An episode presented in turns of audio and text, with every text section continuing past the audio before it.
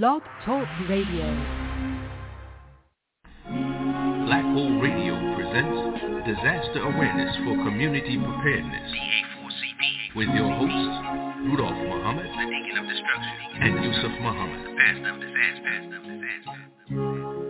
People get ready, there's a train a coming. You don't need no baggage, you just get on to hear the Jesus humming. Don't need no ticket, you just thank the Lord.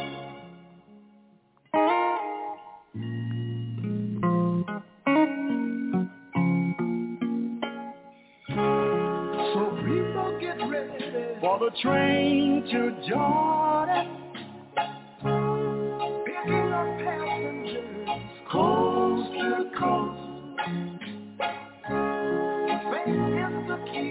Open the doors and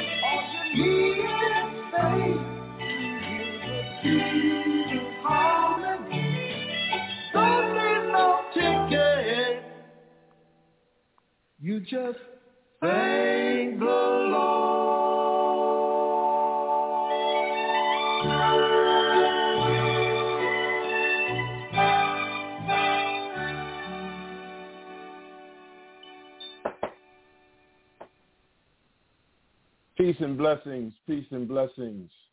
Welcome to another weekly edition of Disaster Awareness for Community Preparedness.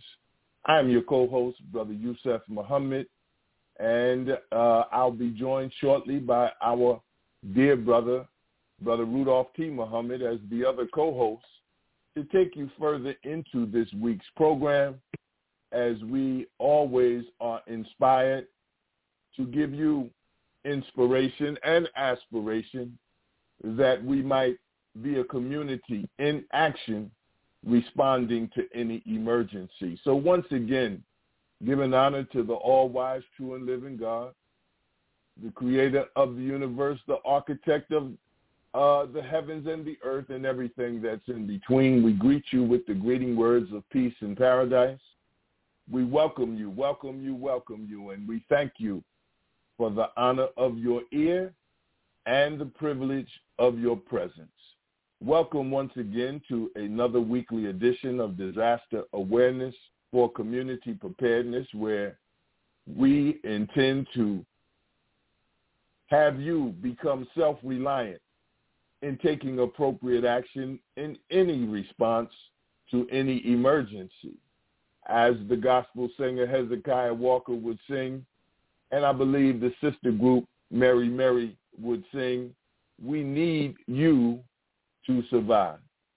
This program, Disaster Awareness for Community Preparedness, promotes public awareness and engages in public outreach to inform, to educate, and to train all people how to best prepare for, respond to, and recover from all emergencies.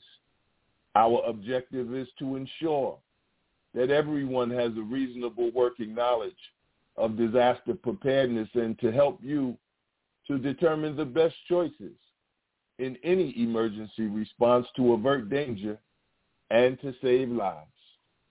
Our vision is that each individual citizen including every capable man, woman, and child, understand their personal responsibility. And let me make it personal. Understand our personal responsibility for the safety of themselves, myself, your family, my family, neighbors, and the overall well-being of the larger community. Once again, brothers and sisters, we welcome you to another weekly edition of Disaster Awareness for Community Preparedness. Uh, we want to thank our guest last week, Brother William Muhammad, who took, took us into the financial components of disaster preparedness and how important it is to consider insurance both for yourself and your family and the property where you live. Again, brothers and sisters, we need you to to survive and in the words of the Honorable Minister Louis Farrakhan, he would say, and I quote, those who are scripturally prepared to know that it's prophesied that we would be living in a time of war and rumors of war, pestilence, famine, and earthquakes in diverse places. We are witnessing terrifying disasters afflicting peoples of the world, and those disasters are now afflicting the United States of America.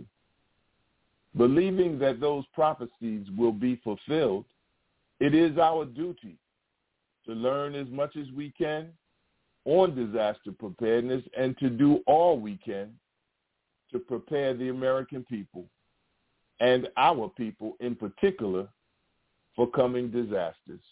Again, unquote, that was a quote from the Honorable Minister Louis Farrakhan as it relates to disaster preparedness and our need to survive in this critical hour.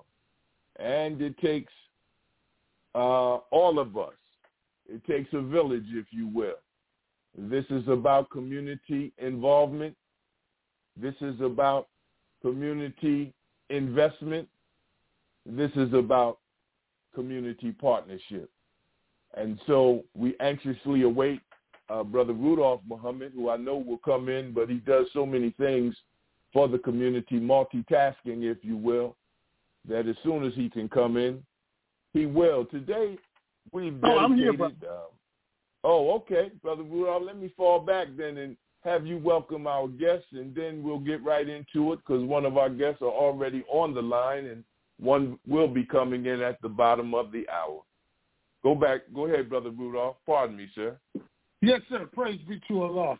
Um, again, beginning all things in the name of the one God. Whatever you want to call him, you call him. Whatever makes you feel that, just call him. So that there's one God, there's one faith, and there's one, if you want to say religion, really a way of life, and that's obey God.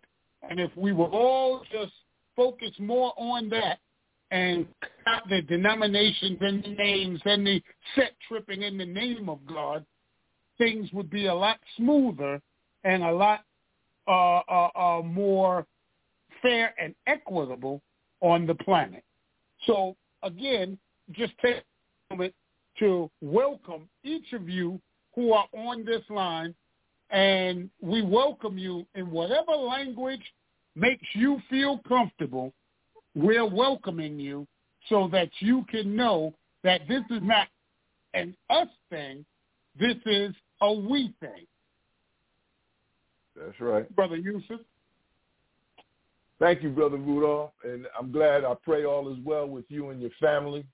Uh, brothers and sisters, uh, you may say, well, aren't they in the same studio? Well, you know, with technology today, brothers and sisters, we thank God for Black Hole Radio, LLC, their family, their staff for connecting us and connecting the dots technologically. Uh, Brother Rudolph is, there's no telling where Brother Rudolph is. I know he works out of Detroit. He works out in New York. There's no telling where on the planet he is. And I happen to be in southeastern Virginia as we speak. But I'm sure he can say the same thing about me. There's oh, no yes. telling where Brother Yusef is. Yusef the traveler. yeah, so we just thank God for us to be able to be able to connect and come to you, brothers and sisters, uh, that you might learn more about disaster preparedness today uh, than you did yesterday. Um, of course, we, we dedicated uh, today to fire safety education as it relates to evacuation plans, fire safety plans, uh, family fire prevention, and basic fire suppression. That's the basics, if you will, 101. But we also anxiously await our special guest today. We'll have uh, Brother Gary Tenney, who's the Executive Vice President of the International Association of Black Professional Firefighters, who will give us an update of the landscape of uh, the condition of black firefighters in America. I know the International Association of Black Professional Firefighters will be celebrating its 50th anniversary uh, next month in August in Hartford, Connecticut, and I'm sure he'll bring us up to date on that. And we'll also have as a special guest coming in probably at the bottom of the hour, uh, Chief Dave Washington, who's a retired fire chief out of Las Vegas, Nevada. He's also the president and the CEO of the Dr. Carl Holmes Executive Development Institute, who had uh, uh, presented their annual presentation on the beautiful campus of Dillard University in New Orleans, Louisiana, and uh, I'm sure he'll bring us up to date on what went uh, there, what took place there, and uh, the follow-up of what um, intends to take place as it relates to the information of firefighters across the country and across the world. So without further delay, we, we don't believe in wasting time, as many of our consistent and constant listeners know. And again, to our first-time listeners, welcome, welcome, welcome. I believe we have on the phone our dear brother, brother Executive Vice President of the International Association of Black Professional Firefighters, our dear brother, brother Gary Tenney. Brother Gary, are you on, sir? If so, welcome. Yep. Yes, sir. Thank you. Well, it's our Hello? pleasure, brother. We thank you for taking time out of your busy schedule to uh, just share with us from your vantage point what our listening audience needs to know about disaster preparedness, fire safety education, and of course, the conditions of black firefighters in America and the upcoming convention. The floor is now yours, sir. We thank you. Well, thank you. Thank you for having me. Um, yeah, I mean, to speak uh, specifically to uh, disaster preparedness, um, you know, unfortunately, right now, um, we're dealing with so many other issues pertaining to gun violence. Um, you know, death in our communities has become a, a everyday thing. Um, I'm, I'm, current, I'm from New Haven, Connecticut, and every other day um, there's a shooting, and ultimately we lose a, lose a soul.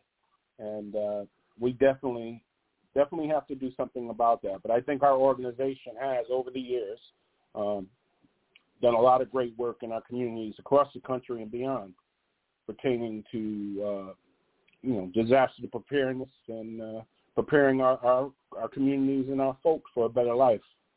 Um, so I, I, again, we were formed over 50 years ago, and we continue to do the the, the important work in our communities. Um, so I mean, I, that alone speaks to what we're dealing with at the moment. Yes, sir. Thank you. I'm going to leave the floor open for Brother Rudolph to ask any questions that he desires, but I'll, just start with this, asking you, uh, Brother uh, Executive Vice President uh, Tenney, um, if in fact you were to narrow down, you mentioned gun violence in the community, death in the community and you know we would have to be blinder than Stevie Wonder or Ray Charles not to know the increase of these uh, mass shooting scenarios. But in terms of the organization, the IABPFF, the International Association of Black Professional Firefighters, what would you think are the top three issues that uh, you intend on uh, tackling either at the convention or what what we need to do right now or we as a community, our listening audience needs to be concerned about relative to black firefighters in America and throughout the world? Well, um, fortunately, a lot of uh, I don't know if folks are familiar with. Uh, we had consent decrees that forced cities and states to hire uh, minority firefighters.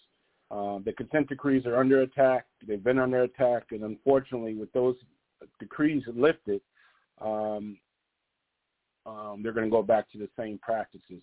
And unfortunately, the people, the black and brown people of our communities, will, will it will impact them in, in so many ways.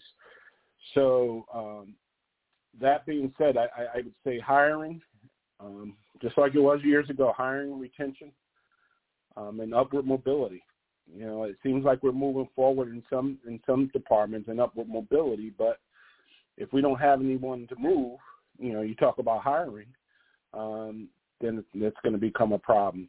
So basically, we're seeing the same things we saw over 50 years ago, 50, 60 years ago in the fire service and we just wow. have to strategize, continue to strategize to, to educate our communities and our educators to to really look at these career paths in a, in a uh, more I would say more be more aggressive about introducing our career paths to the schools, to the high schools, to public safety programs around the country, so that we can start um, to pick folks from our communities, from our schools, for these professions.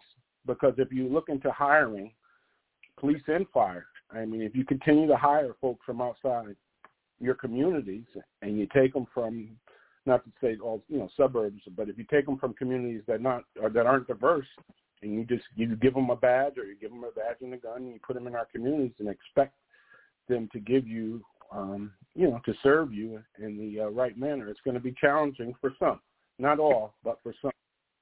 Um, so I think that speaks volume. Yes, sir. Brother Rudolph, thank you, brother. Yes, sir. Yes, sir. Well, you know, I'm going to jump right in there, uh, and I'm going to turkey back on that statement right there. You know, what I'm going to look at it at the situation as this. If we're going back to what it was, then okay, then maybe this is like a reset on the computer. Well, we know what was. That's a given and we know what we did to get to where we are now. So there is a template already in place. Now, we should not have to go through all of that again, but nobody said it was going to be easy. So with that being said, let's take the, the negative energy out of the out of the equation by saying, okay, back to the drawing board. So now we know what we need to do. It's on us. We need to promote what we do to who we want to be in our communities. End of discussion. Yeah, and to that point, um, and I, that's I, that's what our you know that's what the organization does. That's one of the uh, you know it's imperative that we do that in our communities, that we advocate for diversity in our departments, that we advocate for folks. The department should reflect the community it serves. Um, and that and that's part of our mission, and it's always been part of the mission of our organization. Um, and we work hard daily, every day, um, you know, advocating for those changes. But like everything else, everything is challenging, but we're challenging folks. You know, and you talk about legal issues and lawsuits. We continue to to uh, litigate throughout the country pertaining to everything that we're talking about. And uh, you know, if you read some of the current articles and the perspectives from uh, um, from the past and the present presidents of the International Association of Professional Black Firefighters, um, you'll see that throughout their uh, reports and their writings and their, the uh, that you know, things have been pretty consistent, and uh, you know we see the changes uh, pertaining to hiring but uh, ultimately a lot of communities, and I could speak of one in locally, um, wow. We have a department that's uh, you know uh, predominantly male and, and minority, uh, black, Hispanic, what have you. and uh, they had never hired a female firefighter. I mean, a female African American firefighter, I should say. So, I mean, those are the things that we're we're, we're challenging, but we're we're on top of it, and we're we're uh, making change. Well, brother, brother Gary, go ahead, brother Rudolph.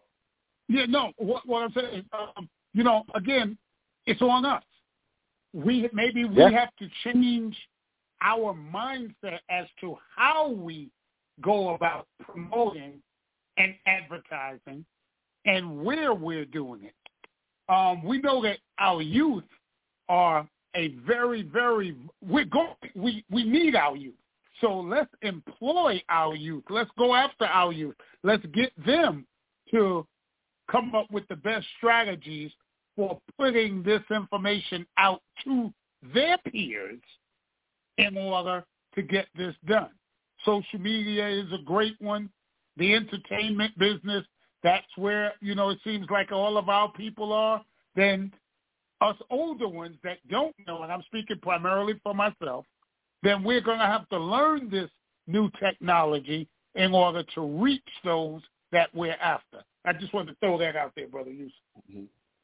And then one other Yep. thing, Brother Muhammad, I wanted to mention too is uh, people don't realize we talk about m- mental health. I call it the fire within. Folks don't realize that suicide is one of the uh, leading causes of death among firefighters, and the numbers are rising. And unfortunately, Yes, some departments, you know, instead of uh, really seeking um, help, they tell them to go to EAP, which is an Employee Assistance Program, instead of really getting them the help that they need.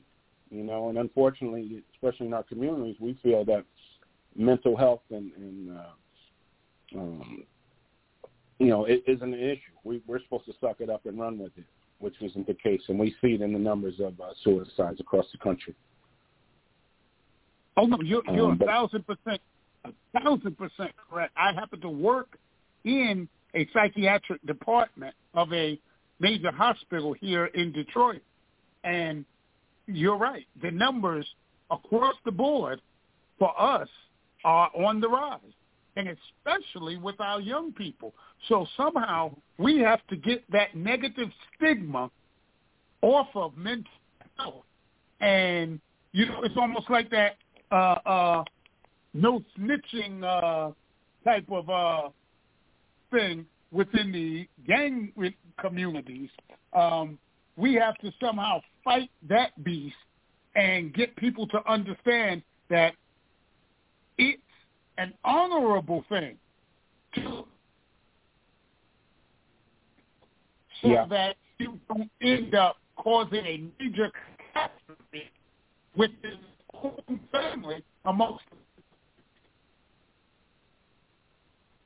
you know, we have to somehow get out get get the message out there that, you know, it's okay to reach out for help and then when they do Yeah.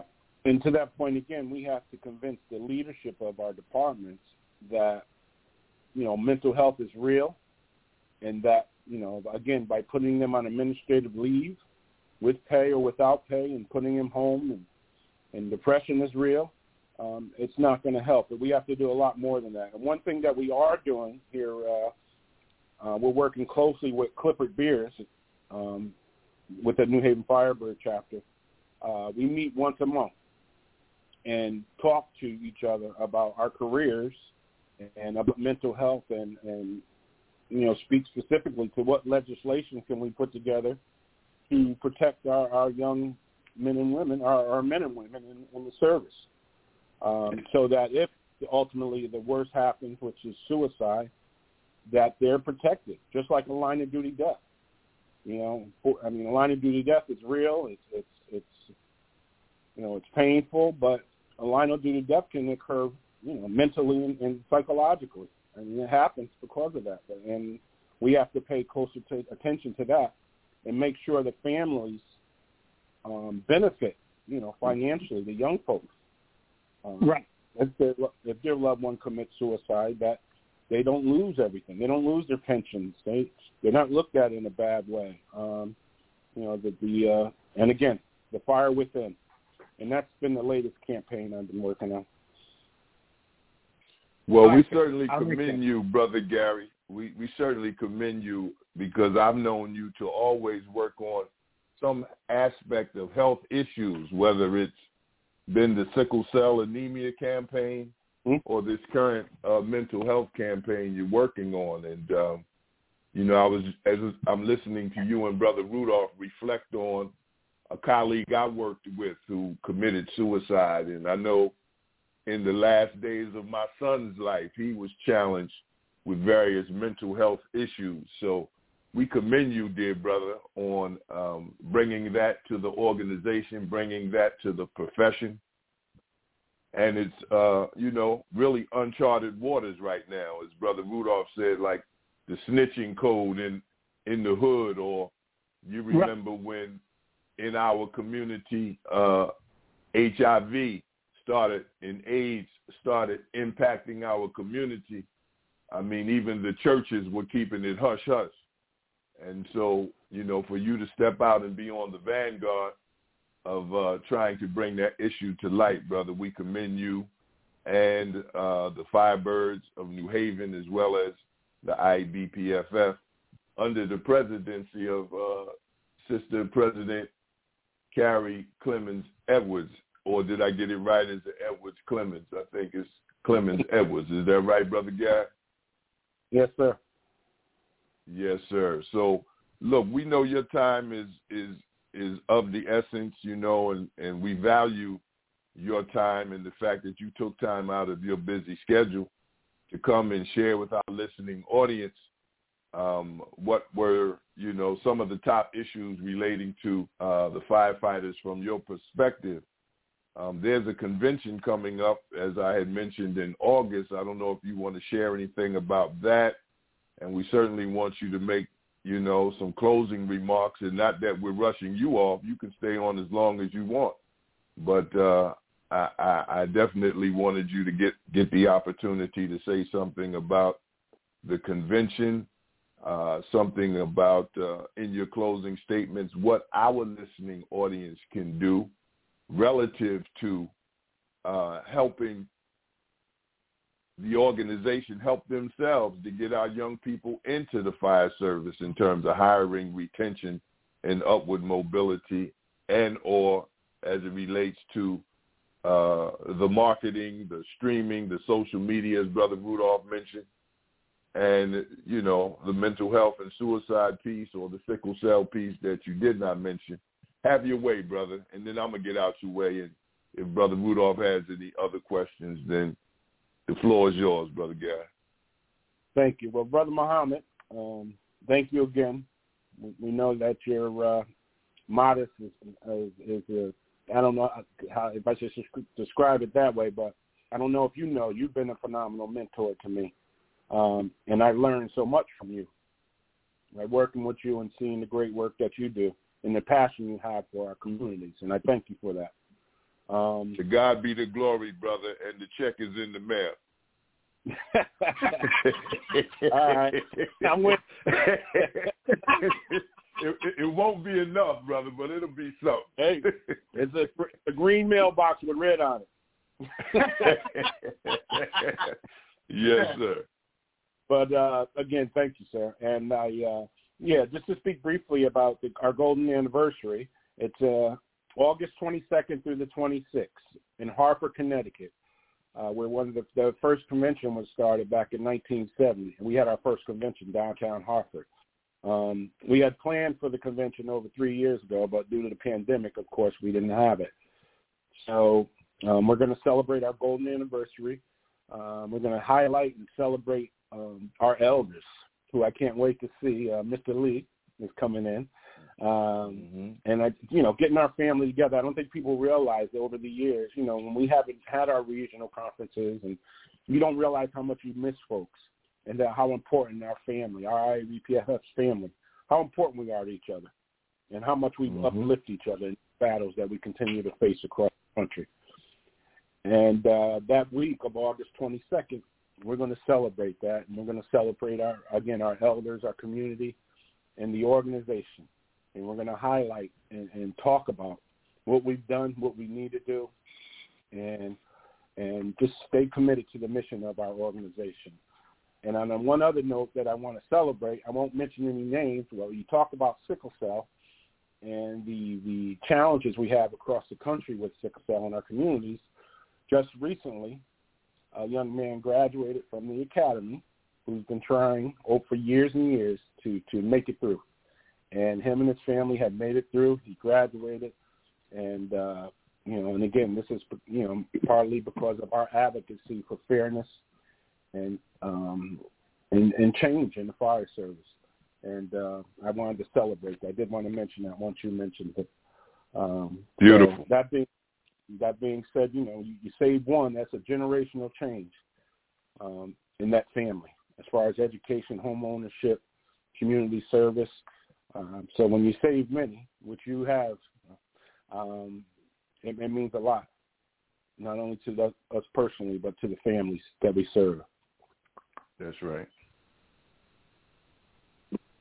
Um, but that's that's it. And, and, again, I thank you.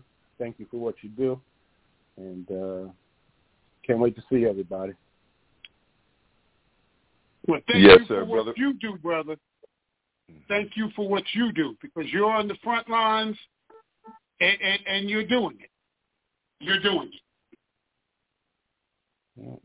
Now, brother been, Gary, before before you make your move, brother, for our listening mm-hmm. audience, in terms of either evacuation plans, fire safety plans, family fire prevention, or basic fire suppression.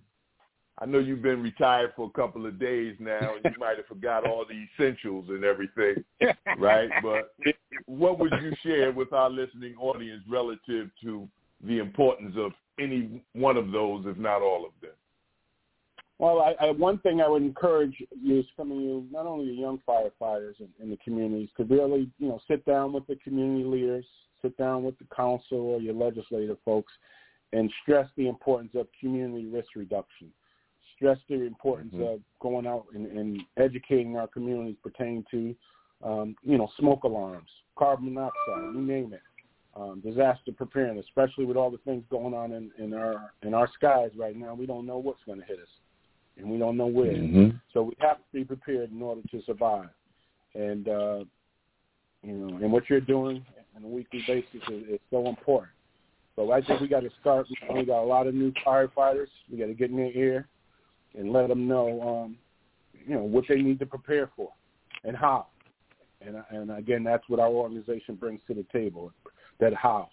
What do you do? You know, how do you you know, go knock knock on the doors, uh, distribute uh, smoke alarms. You know, unfortunately, we've had several deaths throughout the our communities, and you know, due to lack of smoke alarming, and uh, mm-hmm. and we, we can't afford to lose one soul. Um, and we, we, again, we just have to prepare our folks to do that. And a lot of that's going to be done at our convention also. Um, you know, of course, we're going to have Beautiful. workshops for how to maneuver and how to what you need to do. And if you need something, to reach out to folks. There's some good stuff out there. There's communities doing some great work. Um, and uh, it starts, you know, we're, we're at the front of this, and we got to stay at the front because it's our communities that are being affected by it. That's right. Well, we thank you, good brother. We thank you. We thank you once again, and word to the wise is sufficient. I hope our listening audience is really, it's one thing to listen, but I think in the scripture, Brother uh, Rudolph, it says, be ye not just hearers of the word, but be ye doers of the word. Doers of the word. brothers and sisters, it's critically important that we turn what Brother Vice President Gary Tenney just told us into practical application. And trust and believe, I have a family member who, uh, through marriage, he's my family member. He's family, but his biological family, uh, it was up in Syracuse, uh, brother, brother mm. Gary. They lost everything, wow. including the family members. Mm. And so, of course, you can imagine the trauma, losing your family members, your cousins, your nieces, your aunts.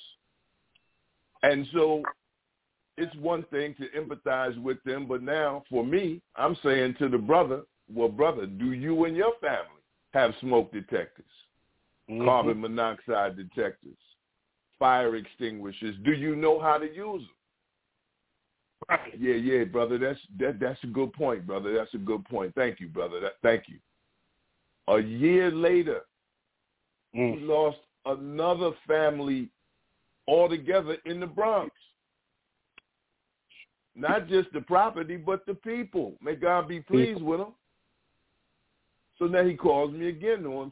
I said, "Well, brother, yeah, God be pleased with them, but how's your fire prevention in your house with your family?" Right. Well, you know, brother, you know, brother, I still, I still got to get those things you told me to get, huh?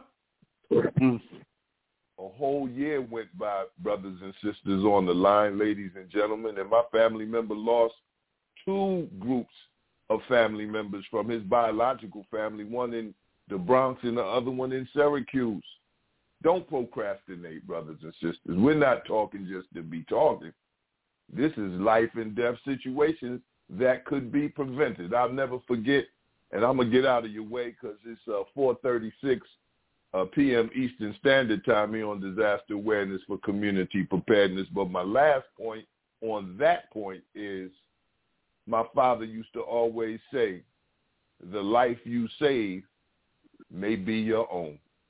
Mm-hmm. So uh, once once again, Brother Gary, you don't have to leave, brother. You can stay with us.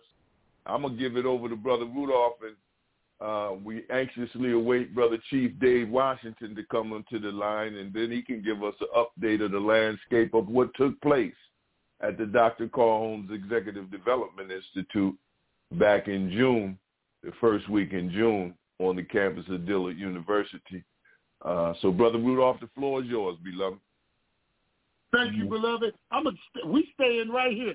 Let, let, come on, family. Let's let's understand something, man. Fires are real and it takes less than 10 seconds to engulf a, a whole complete room, especially nowadays with all the fabricated materials that are being used, all the synthetic stuff that's being used, and everything is flammable. And then not so much the flames, but the toxic gases that come from these things that can incapacitate you long before the flames burn your skin.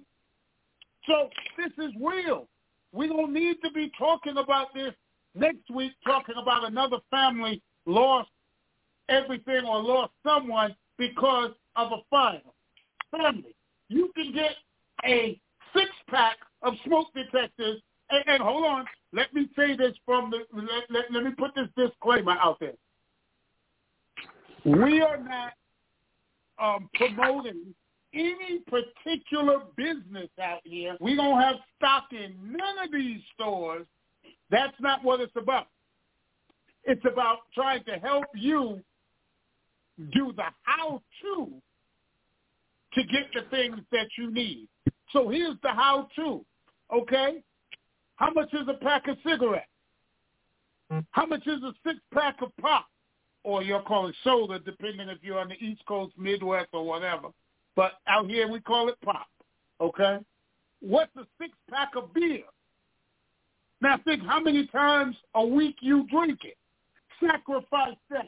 You can get a six pack of smoke uh, smoke uh, first alert uh, smoke detectors from Lowe's for seventy six dollars. You can get one for sixteen dollars.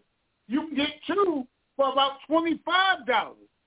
You need to have a smoke detector in every room in the house that you live in. Every room needs to have a smoke detector.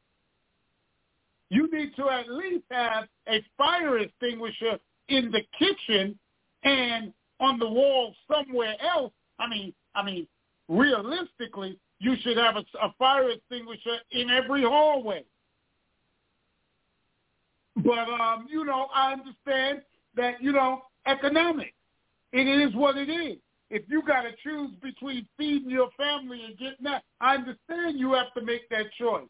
But what you also got to understand is don't be um, dollar wise and penny foolish.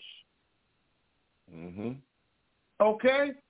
Because like brother said, the life you save may be your own or could be one of your family members. And one of the saddest things in the world is going to have to be for you to have to stand there and watch the first responders trying to resuscitate one of your family members because you failed to respond. Yep. And I and I, I'm talking to the men right now. I'm talking to the men. So all the assistants that's on the line, uh, just hold your comments, put the fingers in your ears, because this is going to be harsh man talk right now. It's on you, man. God put the onus on you. It said you under God, her under you, children under her. So it's all about you. You got to make those decisions. You got to make sure it happens. You got to make sure it happens that your family has a safe and decent place to lay their head and to live. It's on you. And if you don't do it and it doesn't happen, then yes, there will be crying and gnashing of teeth, and it'll be yours. Now, now I, I, I'm gonna pull back, brother Yusef. I'm gonna pull back a little because I know this is supposed to be a teaching moment and, and, and, and a how-to, a help FYI, uh, what's that, uh, DYI help show. So, okay, you got to get those smoke detectors, get those carbon monoxide detectors, the newest generation. You got to change those batteries at least twice a year when you change your clock. You change those batteries to make sure they work, but at least once every 30 days, go press that button on it and make sure that annoying sound is annoying the heck out of you and everybody in the family. And that's your first step in making sure that your house is that, that there's some fire prevention in there. And we'll stop with that and we'll go on and talk about some uh, fire uh, suppression stuff in a few minutes as well as the other stuff. Brother Yusef? Thank you, Brother Rudolph. Um, again, I don't know if you're still with us, Brother Gary, or if uh, Brother Chief Washington is with us, but on the note that Brother Rudolph was just talking about in terms of fire prevention, whether it's family fire prevention or evacuation plans. Family fire prevention, you know, starts with being clean. My brother Rudolph just shared with us some scripture and he has the nerve to call me the pastor of disaster, but he's well versed in scripture. And um, it's critically important. You know, the elders in our families used to say cleanliness is close to godliness. And some of us might even say that cleanliness is godliness. And what you getting at, Brother Yusef? Well, I'm glad you asked me that question. Well, look, brothers and sisters, it has to do with have you ever or your spouse ever engaged in, I guess, what they call spring cleaning? And then, you know, that might be once a year, but if you do it twice a year in the spring and two seasons later in the fall, you find out most of us, man, we've accumulated some things that we didn't even know we had or forgot we had. Unfortunately, if you live in a home with two or more floors, people could have stuffed what we call combustibles up under the steps. That's a fire hazard. That's and right. so I say that to say, just try cleaning out your home, going through your home, do an inventory of what you have. And you'll realize some of the things you might not need anymore, some of the things you might not want anymore, but just the fact that you did an inventory in uh, the context of cleaning your home, that's a part of family fire prevention. And don't forget, even though you may be doing it, teach your children what it is you're doing and why you're doing it. That's the how-to. So I just wanted to share that. Um, Brother Rudolph talked about the how-to of uh, extinguishing a fire, and of course, that investment of whether it's smoke detectors or extinguishers is critically important. I say it's almost as important as teaching your children the knowledge of themselves. Now, it's not that important, but it is. that important. So once you purchase a fire extinguisher, you have to know how to use it and on what kind of fire to use it on. We'll right. get deeper into that. We'll get deeper into that, but I understand we've been joined by our dear brother, brother Chief Dave Washington, who's a refi- uh, retired fire chief out of the Las Vegas Fire and Rescue Department in Nevada. He's also currently the president and CEO of the Dr. Carl Holmes Executive Development, a institution that takes place annually on the campus of Dillard University. It started back in 1991 on the campus of Florida A&M University. And after uh, three to five years, it went to Dillard. But then after Hurricane Katrina, it moved to Clark Atlanta University. And after five years of being in Atlanta, it's been back at the beautiful campus of Dillard University. So, Brother Chief Dave Washington, if you're on the line in the studio, we welcome you. We thank you for taking time out of your busy schedule. And the floor is yours to give our listening audience some idea as to the update of the landscape of EDI and the black firefighter condition from your vantage point in the United States and throughout the world.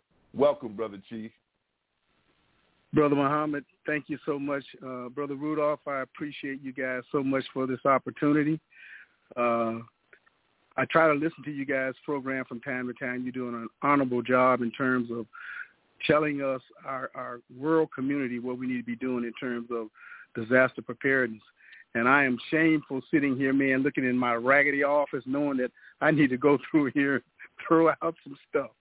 But uh, certainly, I'm, honored to have. I'm, I'm certainly have this opportunity to, to be on your show to, to give you an update on EDI.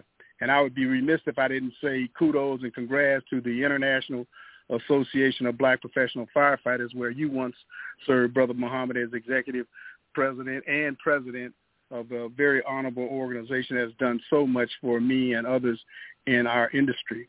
And certainly I, I agree with Brother Gary, uh, Gary with respect to the consent decrees, the hiring and retention, and upper mobility as items that we should keep our focus on. And I can tell you that something I learned from Addington Stewart, our former IABPF F, F president, and Gene Campbell, former fire chief out of Missouri City, Texas, that in 1998, blacks made up 15% of all paid professional firefighter jobs in America.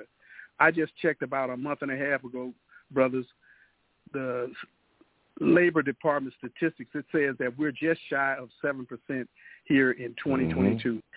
Shameful, wow. and we know that keep change, they keep changing the goalpost on us, and we've got to be forever vigilant and be on point for these changes because it's unfortunate that our Caucasian brothers want to control this industry, keep us out, and I certainly am uh, I tried to argue the point when I ser- even before I served as fire chief, but even more so as fire chief and couldn't get it done. And that is where I, I, I wholeheartedly agree with Brother Gary that look, hire people who work and live in a city.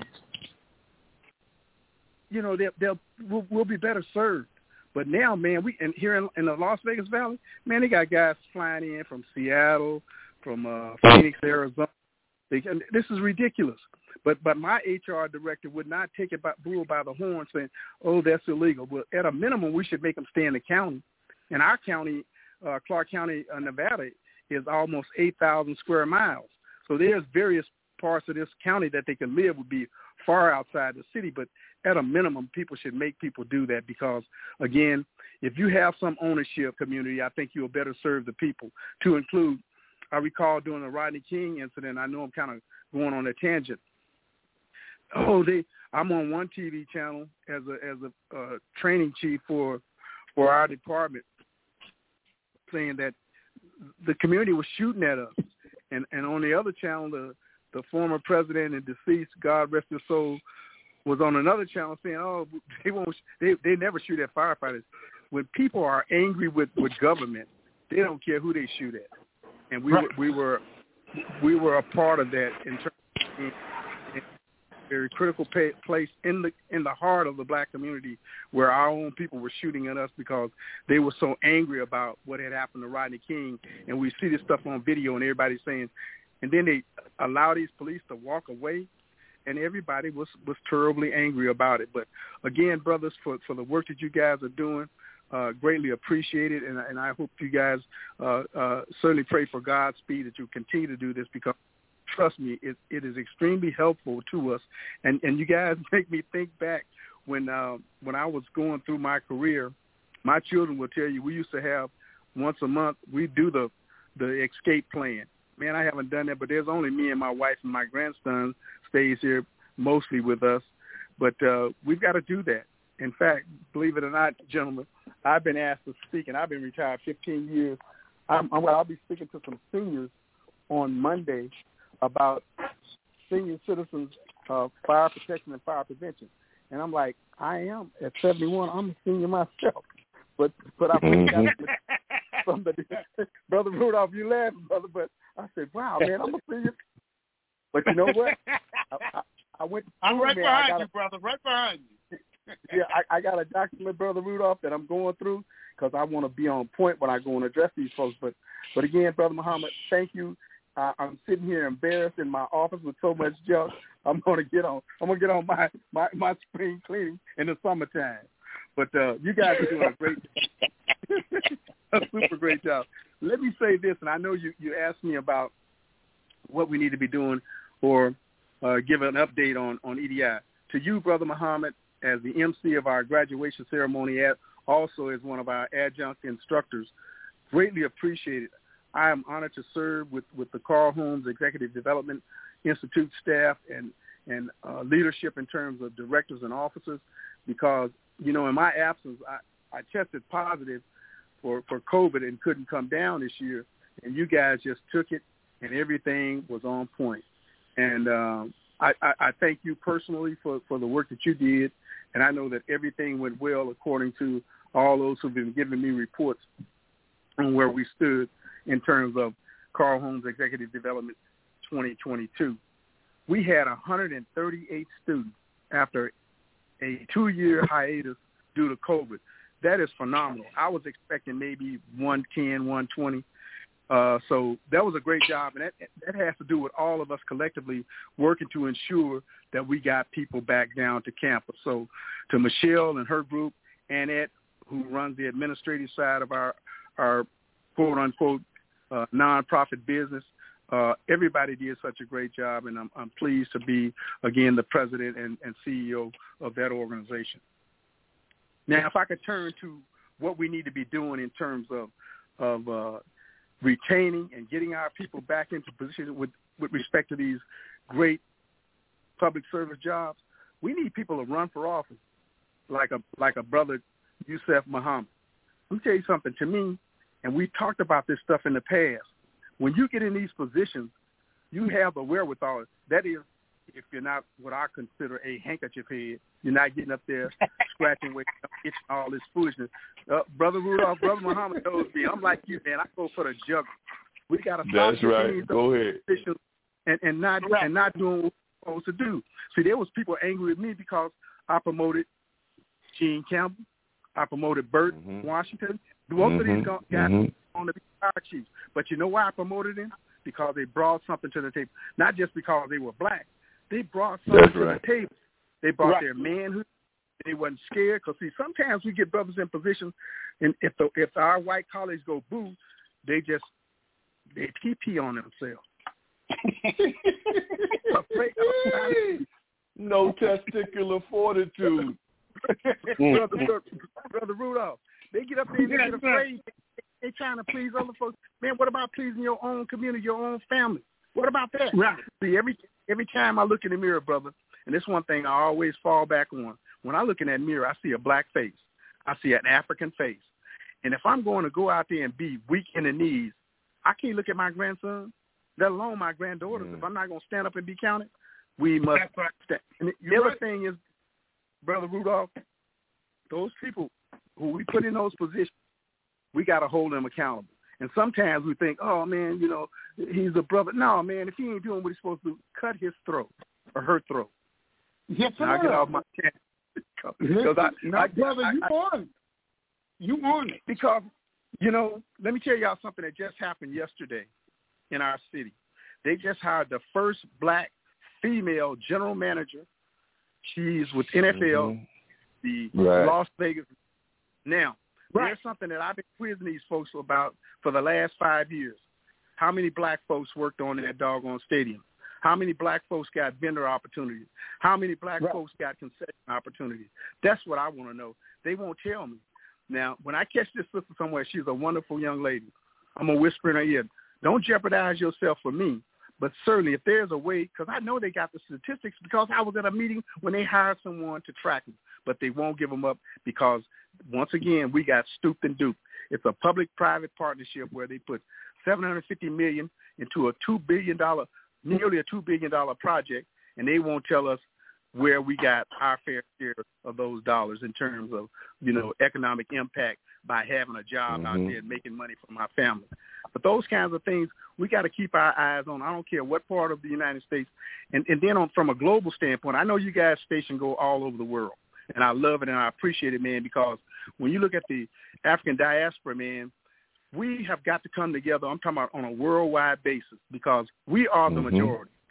Playing these games, calling us minorities. Yeah, we may be in the United States of America making 13, 14 percent of the population, but when you talk about the world, and once we come together, and that's why they keep us divided, man. It's all about it's on purpose, and we keep going for the okie doke. Anyway, brother, I hope Mhm. I've covered uh, plenty as far as EDI. We're, we're right now, brother Muhammad. We're trying to get the dates for 2023. As soon as we get those, we'll certainly will be getting that information. out. And it's my hope and my prayer that I get it before the convention um, Mhm. next month, so we can share that and get everybody because everybody is fired up. So are we, and and and do understand that we everybody's not vaccinated, and you don't have to be. I want that to be clearly understood. The the policy, and I'm talking about Dillard University's protocol says that if you are not vaccinated, you just show that you have not been negative over a period of time. You can come, but indoors you must wear your mask. That's it's that simple. Right. We we know this pandemic isn't over, but I just I, I I don't trust the government, y'all, and I worked for them. I don't trust them. No further than I can see. Now that's coming from me. I that's not EDI speaking. That's Dave Washington on a personal level. Just just in case some of our members are missing, say we don't want to misrepresent EDI. No, that's from me personally. Right. Second that emotion, brother. And that's coming from Brother Rudolph Muhammad, personally. Brother Rudolph, Thank I you love for you, speaking man. on my I ain't behalf. never met Thank you, man, but I know you got fire in your gut, and you ain't backing up to the. You're gonna handle the business. You're gonna call it what it is. And see, we need brothers like that because sometimes people get angry when you tell them like it is, man. But sometimes we need to be told, man, and and it, and it won't fire everybody up. Some people will go further into a shell. Well, you going into your shell because long as God give me my health and my strength, I'm fighting.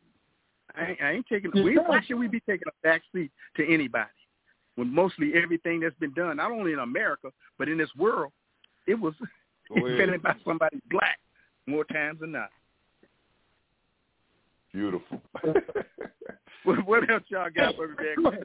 Brother Muhammad, hey, Brother Rudolph, he know, man, you get me on the radio, I'm going to get, oh, by the way, I do a show, and I, I promoted you guys several times, and I'll continue to do so. I do a show called Veterans Affairs Plus on 91.5 Jazz and More. It's the university station here in Las Vegas.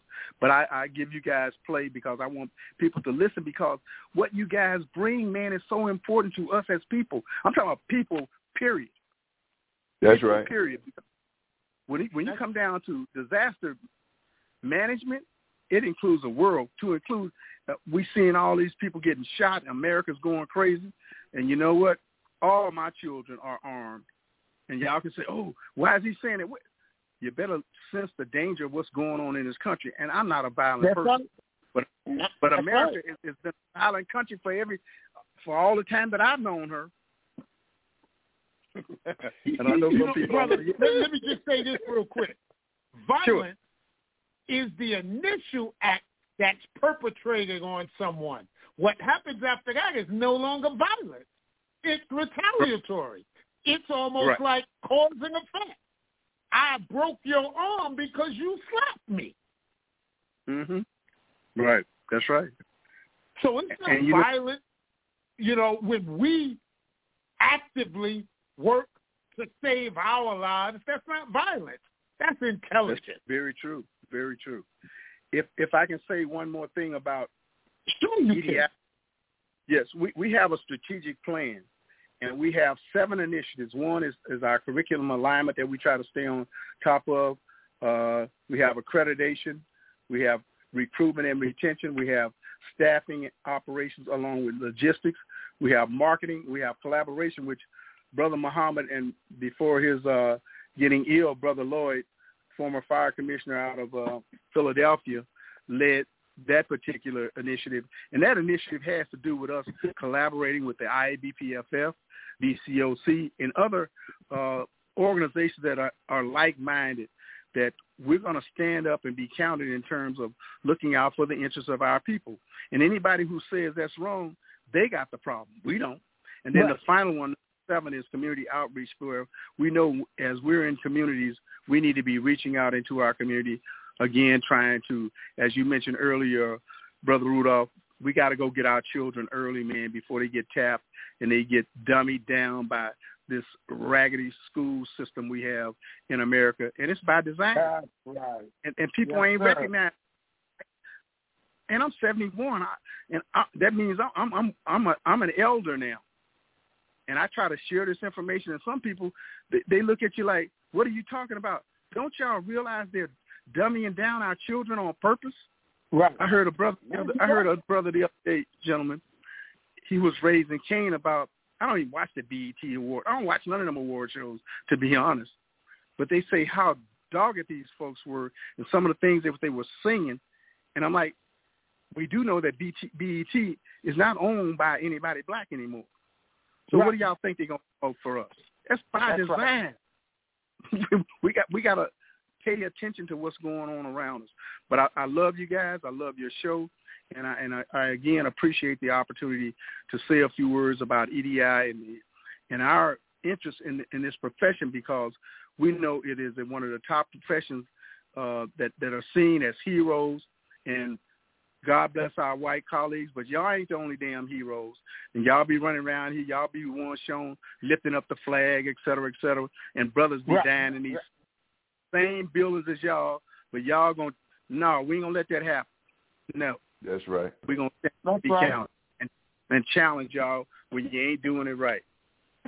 So once again, brothers, I appreciate this opportunity, and uh, brother Muhammad, my goal is to to get myself or someone from EDI uh, to be at that uh, convention because that 50 years is really honorable, and the work that they're doing certainly is needed. And I and I tell people all the time, without the IABPFF, why do we need BCOC? Why do we need EDI? Without the Mhm. growth of that organization, with us bringing them in on the entry, there'll be no need for the other two organizations. So that's why I've always I'm a life member of the IABPFF, and and I will continue to try to spread the word that those folks within our profession that are within our profession, particularly those brothers and sisters, they need to join up, man. And I know one thing I learned from Addington Stewart, he went and visited some some guys down in Louisiana, and he because I was calling people cowards. He said they they're not cowards. They're afraid. They're in some of these backwood type towns, man. That if they even be seen by with him, it could be harmful to them. And that's that's a sad state of affairs in the United States of America. But the racism that uh, former President Trump stirred up is ridiculous. Yes, sir. It's a reality. Yes, that's right. So, brothers, unless y'all got some questions for me, I, I appreciate the time to, to get a little off my chest. Brother Muhammad, know I always get I get fired up when I get. but I love, we love I, you too, I love brother my people, and I and I ain't got That's time. right. I ain't got no time just to like hate to nobody. squirt some, some gasoline on it. That's all. oh, brother Rudolph.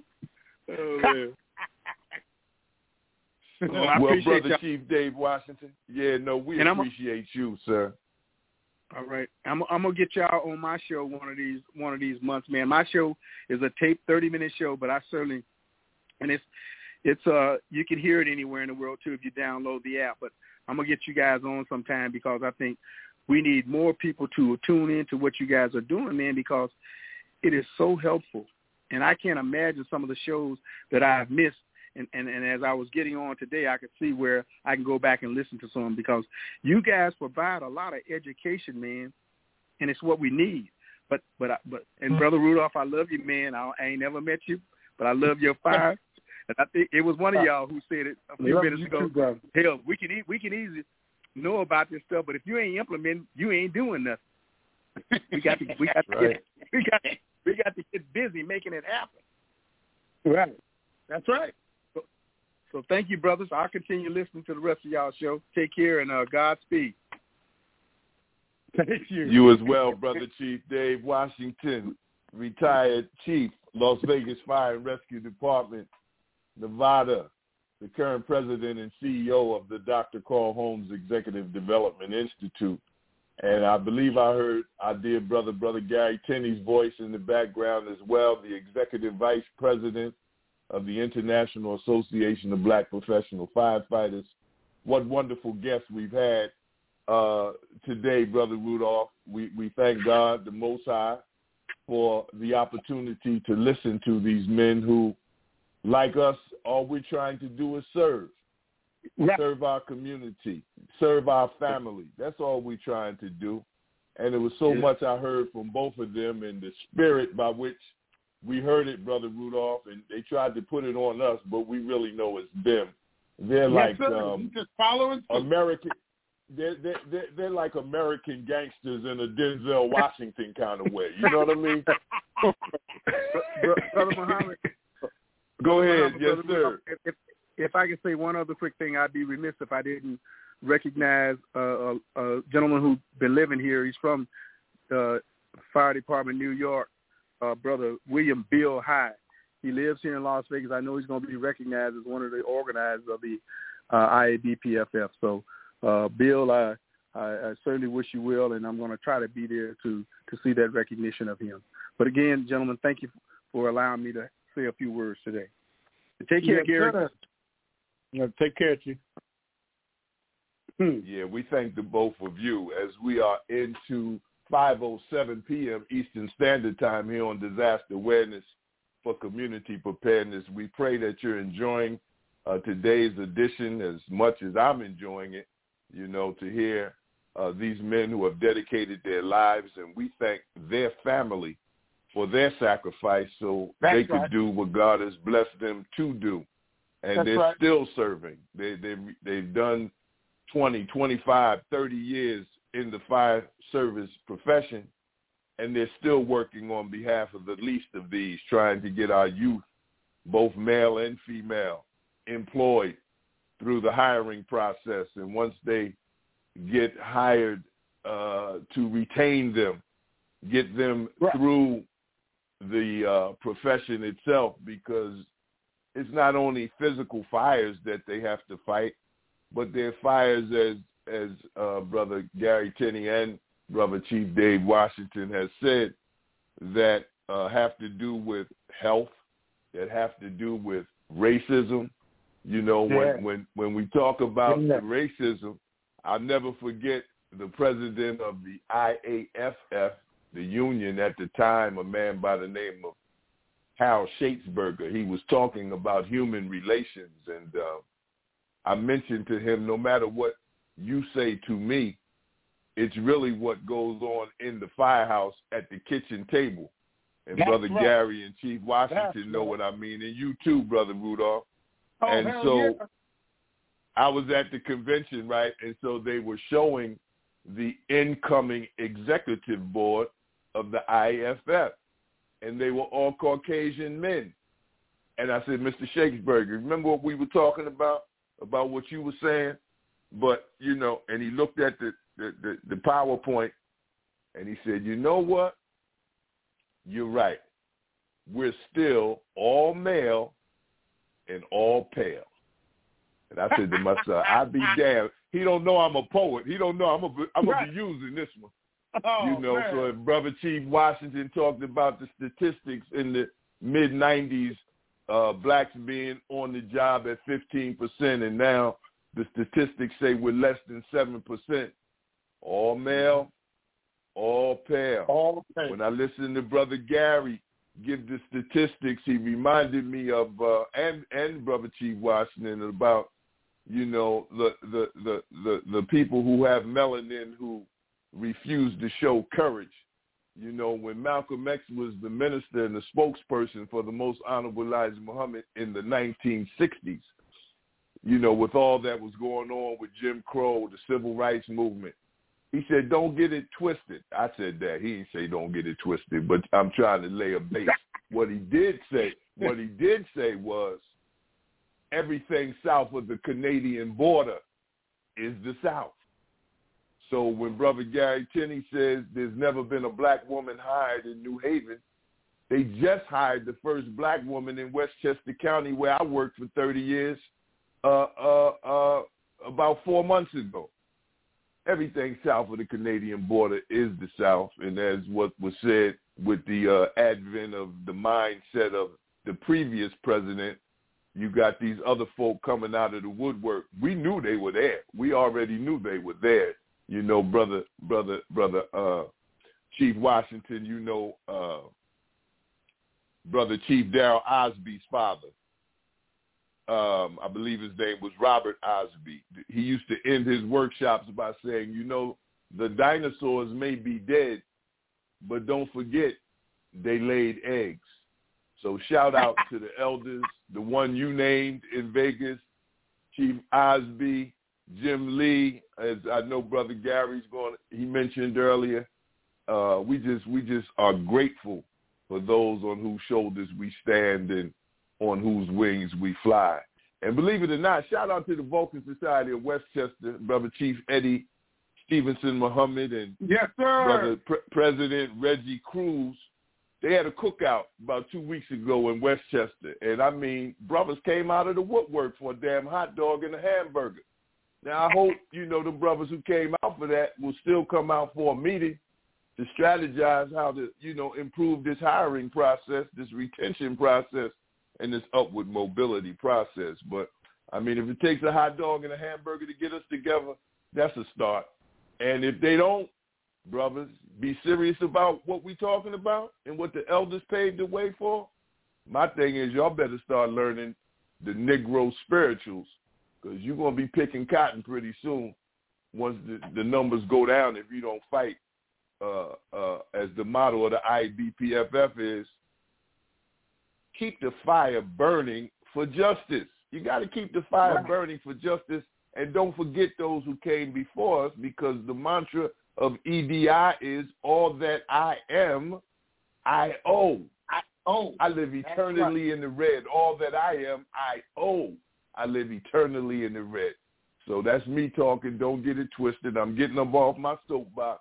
It's 5:13 p.m. I got two more things I got to say though, because yes, again, so, sometimes we'll say some things and and it may get by our listening audience. Brother Gary Tenney mentioned yep. community risk reduction. We oftentimes say here on disaster awareness for community preparedness that what we're talking about is community involvement, community investment, and community partnership. It starts with self, but then we got to come together as a community. You know, one definition of community risk reduction is a process to identify and prioritize local risks, followed by the integrated and strategic investment of resources.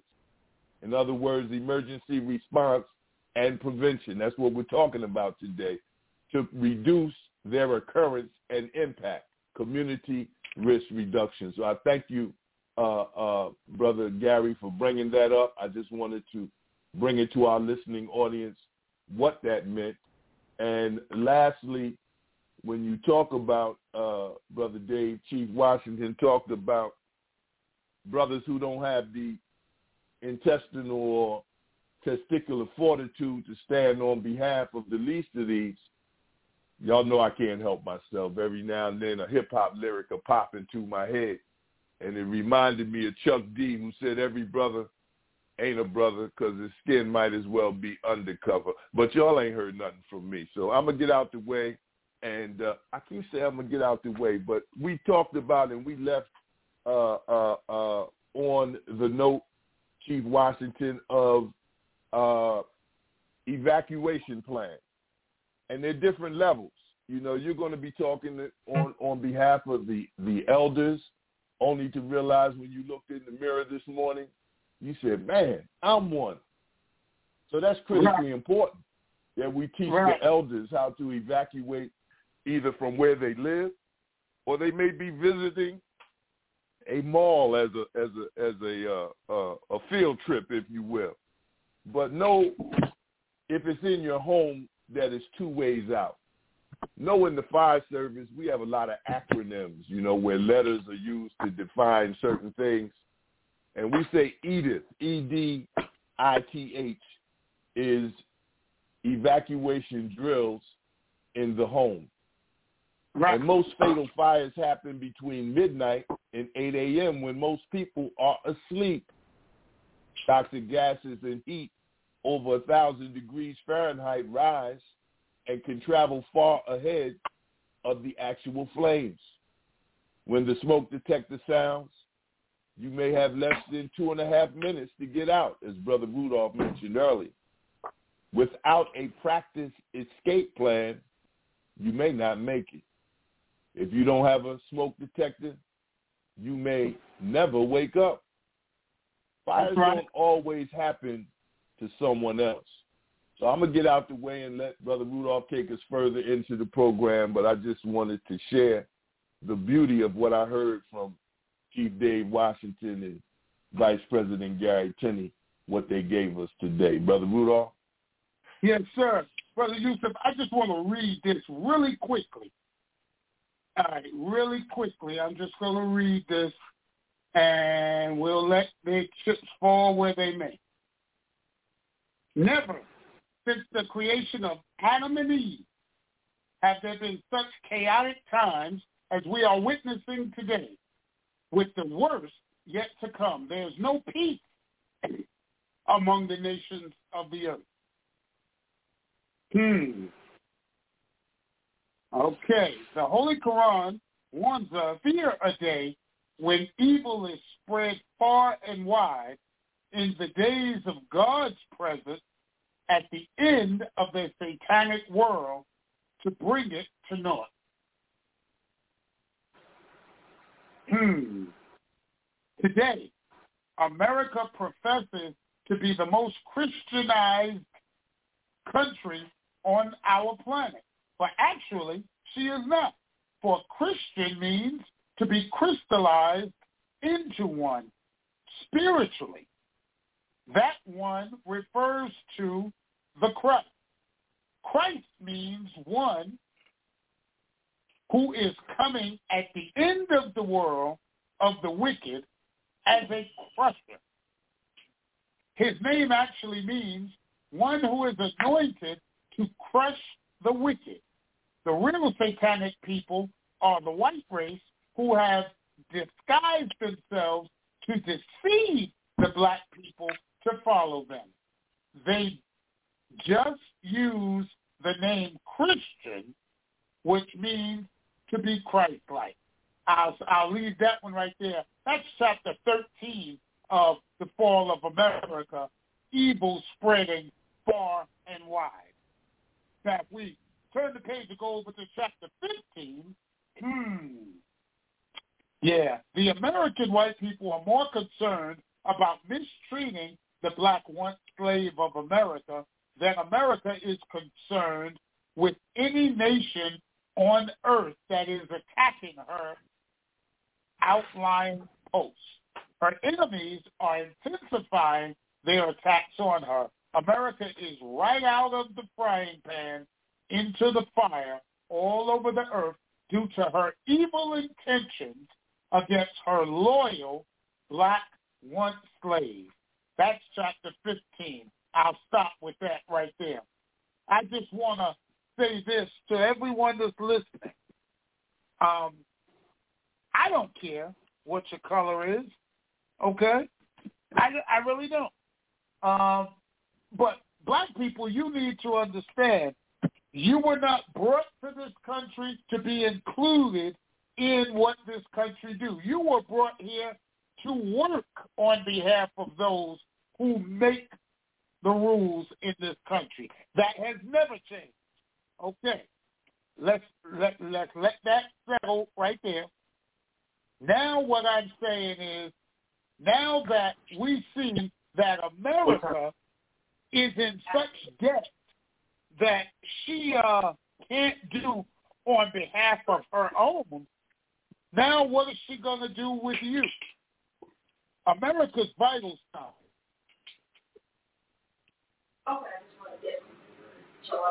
Okay. Our lifestyle and the development of the people are all in of America's economy and president is a state of America.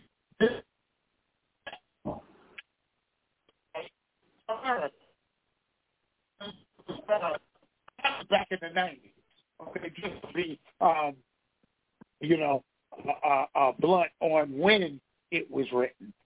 Here's the bottom line: we have to do for self and kind. Right. Remember, our brother Sharpton coined the phrase, all of my skin folk ain't my kinfolk. Okay? And that's never been so true. Okay? I I just because you may be my color, but not definitely not my kind. If you're not fighting for free, just from, from the same.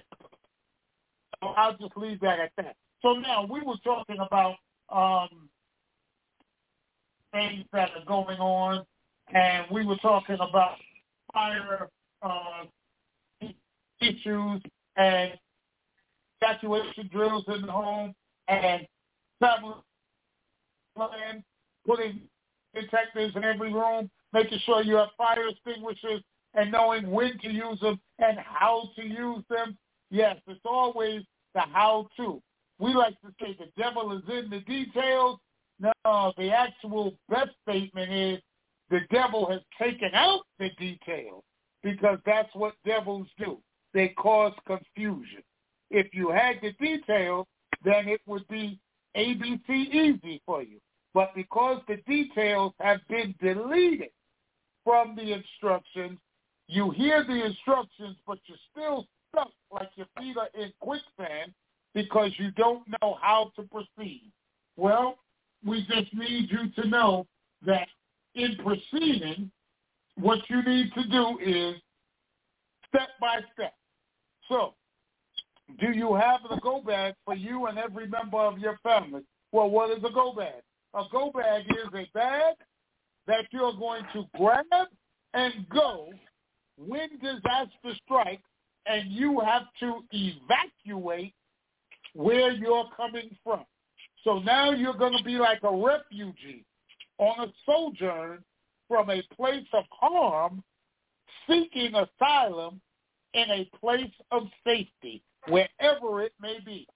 Well, on your sojourn there, if you did your due diligence and had your go bag packed properly, you would have the minimum required items that will make you feel like a human being as you are traveling from a place of disaster to a place of safety.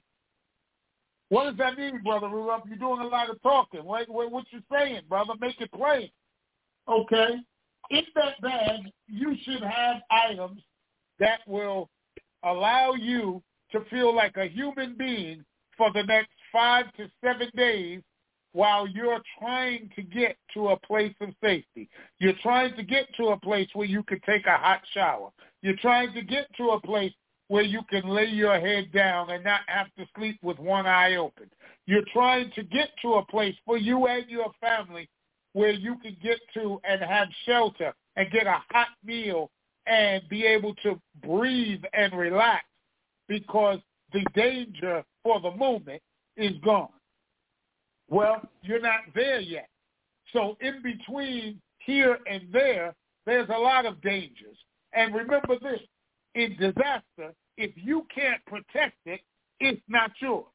And that goes for you, your life, the life of your family, your wife, your daughters, and your son.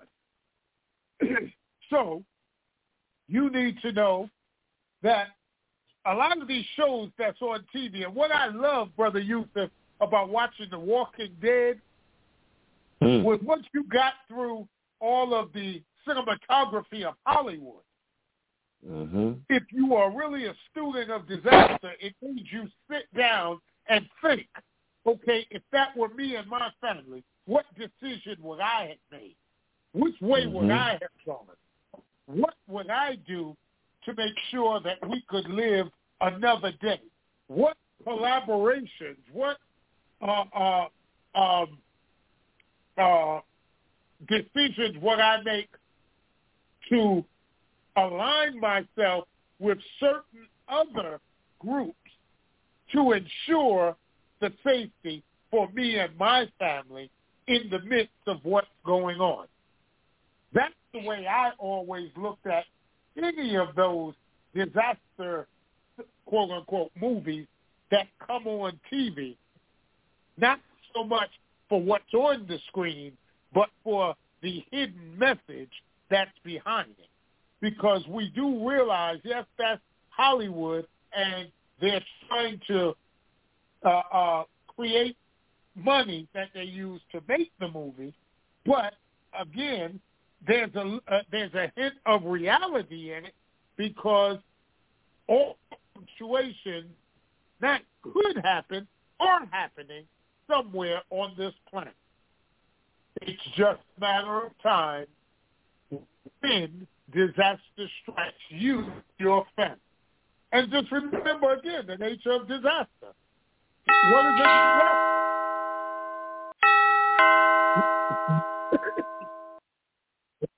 Welcome to Disaster Awareness for Community Preparedness. To whom do we have the pleasure of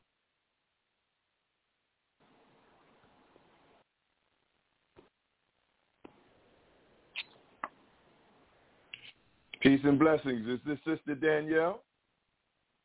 Yes, sir, it is. Oh, Go right ahead, Queen. Right there. Brother Yusef, I just want you to know. I just want you to know. Don't let the accent fool you. That's the Bronx all day.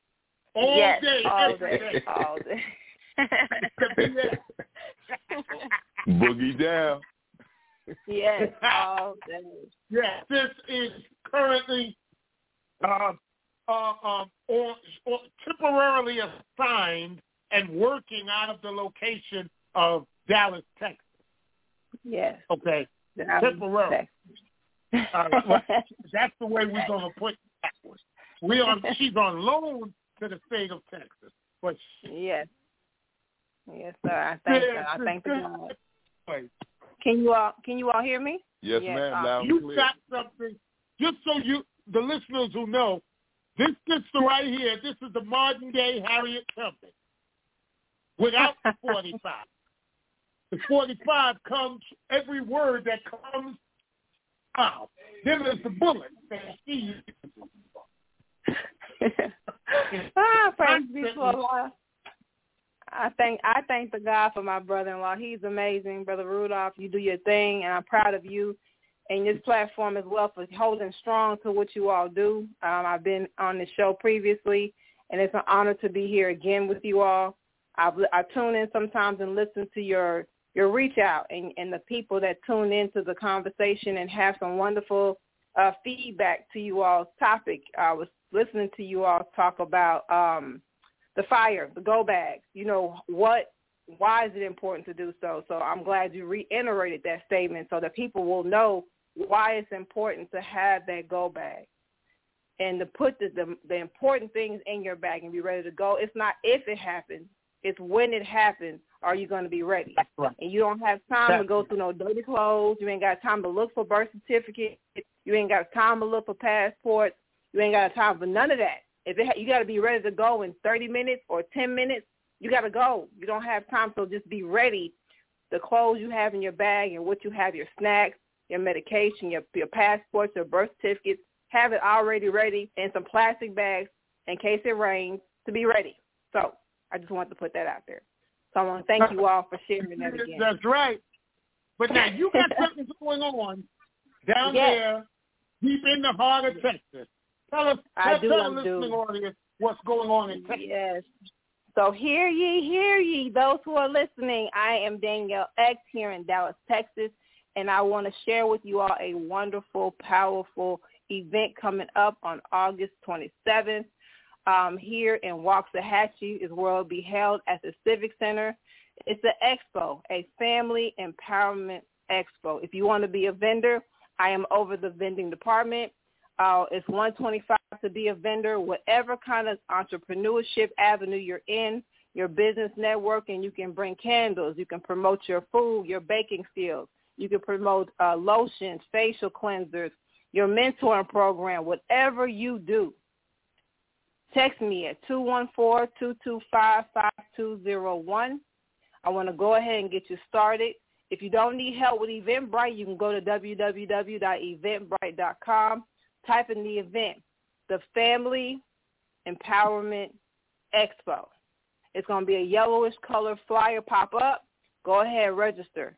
If you want to come through and check it out, we have a fashion show. We have a wonderful workshop. I myself am going to be doing a workshop on prevention and awareness, self-defense. If you're attacked for sex trafficking, if you're being grabbed by somebody, how would you be able to respond? So join me for my hour workshop and other speakers who are going to come with a plethora of information. Again, go to www.eventbrite.com. Type in the Family Empowerment Expo. Vendors 125, 125 to push your business out there. Show us what you're working with, right? If you want to bring your family, right. your children, we're gonna we're gonna have a children uh, area. They're gonna be painting and learning about gardening it's so much that you don't want to miss the opportunity to be here. So again, you can hit me up at Danielle X. My number is two one four two two five five two zero one, and I will be able to help you get on your journey to be a vendor at the expo. Yes. Sis, give your give your number again, slowly. Two two one four two two five five two zero one. One more time. two one four two two five five two zero one. Can we? And what's oh, what's the date Down again, Sister Danielle? It's going to be on August twenty seventh. It's an all day expo. August twenty seventh. You can come all day. You want to stop in for an hour or two? That's good. We have a fashion show. We have workshops. We have vending. We'll have food. We have everything that you need in that time. So come join us. It'll be our pleasure. I'm making my arrangements right now. Get See, my wife on the line. That's You what know, I'm talking that's about. the same time. That's the same time as the convention in uh, Connecticut. So I have an obligation there. But we're gonna make it happen. We're gonna send some people there and pass the word around. August yeah. twenty We got we got some cousins, we got some cousins Danielle. down through there. We're gonna send them through to Some represent. Kim, That's right. they say they say kinfolk down here. You got some kinfolk that you Oh, want to yeah, have we got come through. Oh boy, we got kids down there.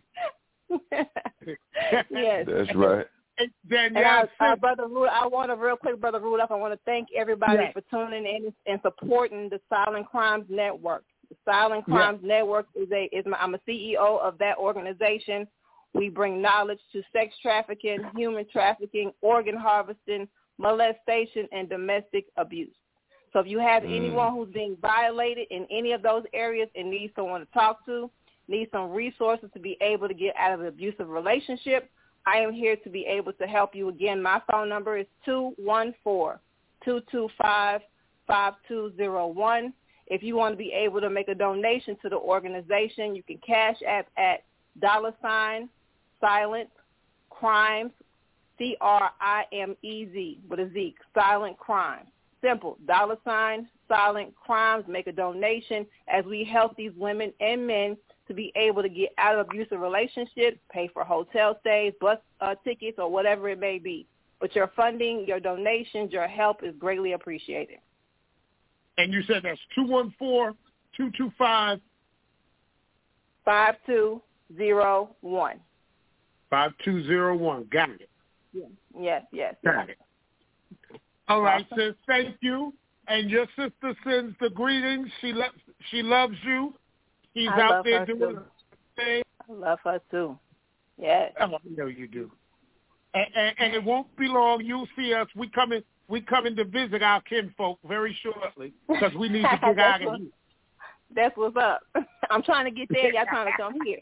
Okay. Right. Right. Yes, all right. We well, you, love you, sis. Thank you again. Love you too. You all have a wonderful evening. Be safe. Keep your eyes open and watch the six. Y'all have a good night. Yes, ma'am. Thank you. You as well. Yeah. Thank you, Sister that's Danielle. sister. Praise be to Yeah. Allah. That's beautiful. That's beautiful. Well, Brother What- Yusef, since we're talking about that, since we're talking about what's going on, you know, uh, uh, uh, uh, let me say this. In Detroit, Michigan, right here, where I am, right, on tomorrow, there's going to be, okay, there's an MGT Brother Ru- Brother Rudolph, I don't know if it's me or just the technology. The last thing I heard was MGT. Okay. It's going to be an MGT open house event.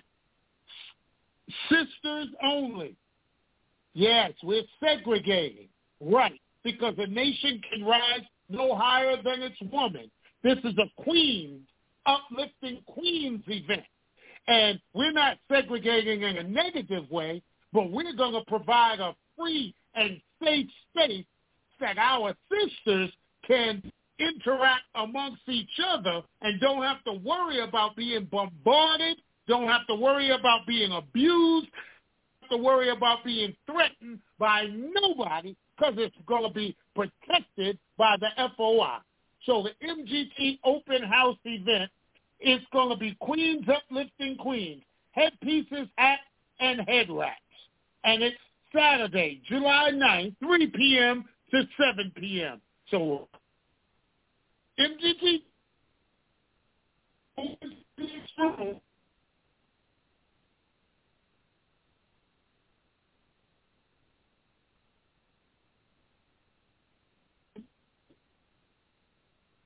Again, bro- Brother Rudolph, the last 10 seconds were cut off, beloved. I don't know if you're traveling, but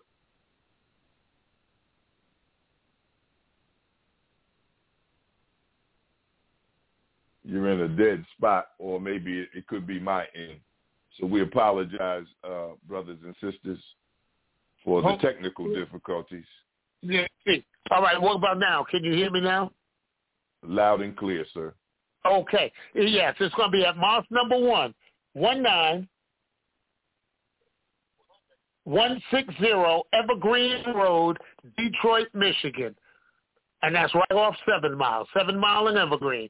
For those that are in the area, if you in Grand Rapids, you in Muskegon, you in Southfield, you in Flint, you in uh, uh, Saginaw, you you in uh, um, uh, uh, Troy, you in uh uh let's see Wales Wales I said Flint yeah so if you in any of those surrounding areas then all roads lead to Detroit Michigan tomorrow for the MGT open house from 3 p.m. to 7 p.m.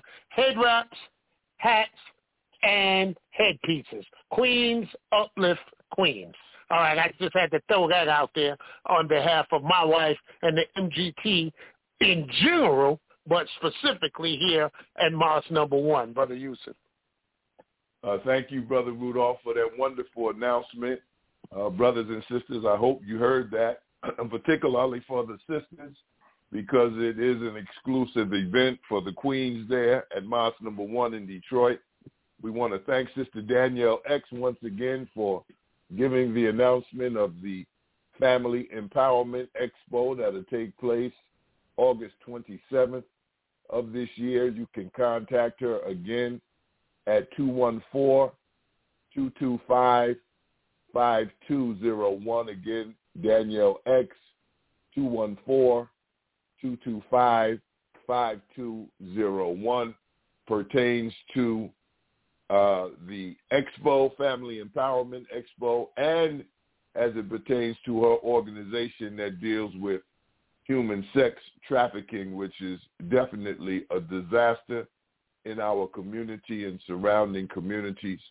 As has been said earlier, brothers and sisters, disaster has no uh, target audience, if you will, as it relates to nationality, ethnicity, sexual orientation. It takes no holidays off. It takes no time out, lunch breaks, holiday. You know, disaster is real for all of us. And so, word to the wise, the information that we give you, we're not just giving it to you because we like to talk between the hours of 4 and 6 Eastern Standard Time. We want for you what we want for ourselves. When Brother Rudolph started reading out of the most important book by the most honorable Elijah Muhammad, The Fall of America, I know some of you might have said, well, what does that have to do with fire prevention? What does that have to do with exit drills in the home? Well, it really has everything to do with it.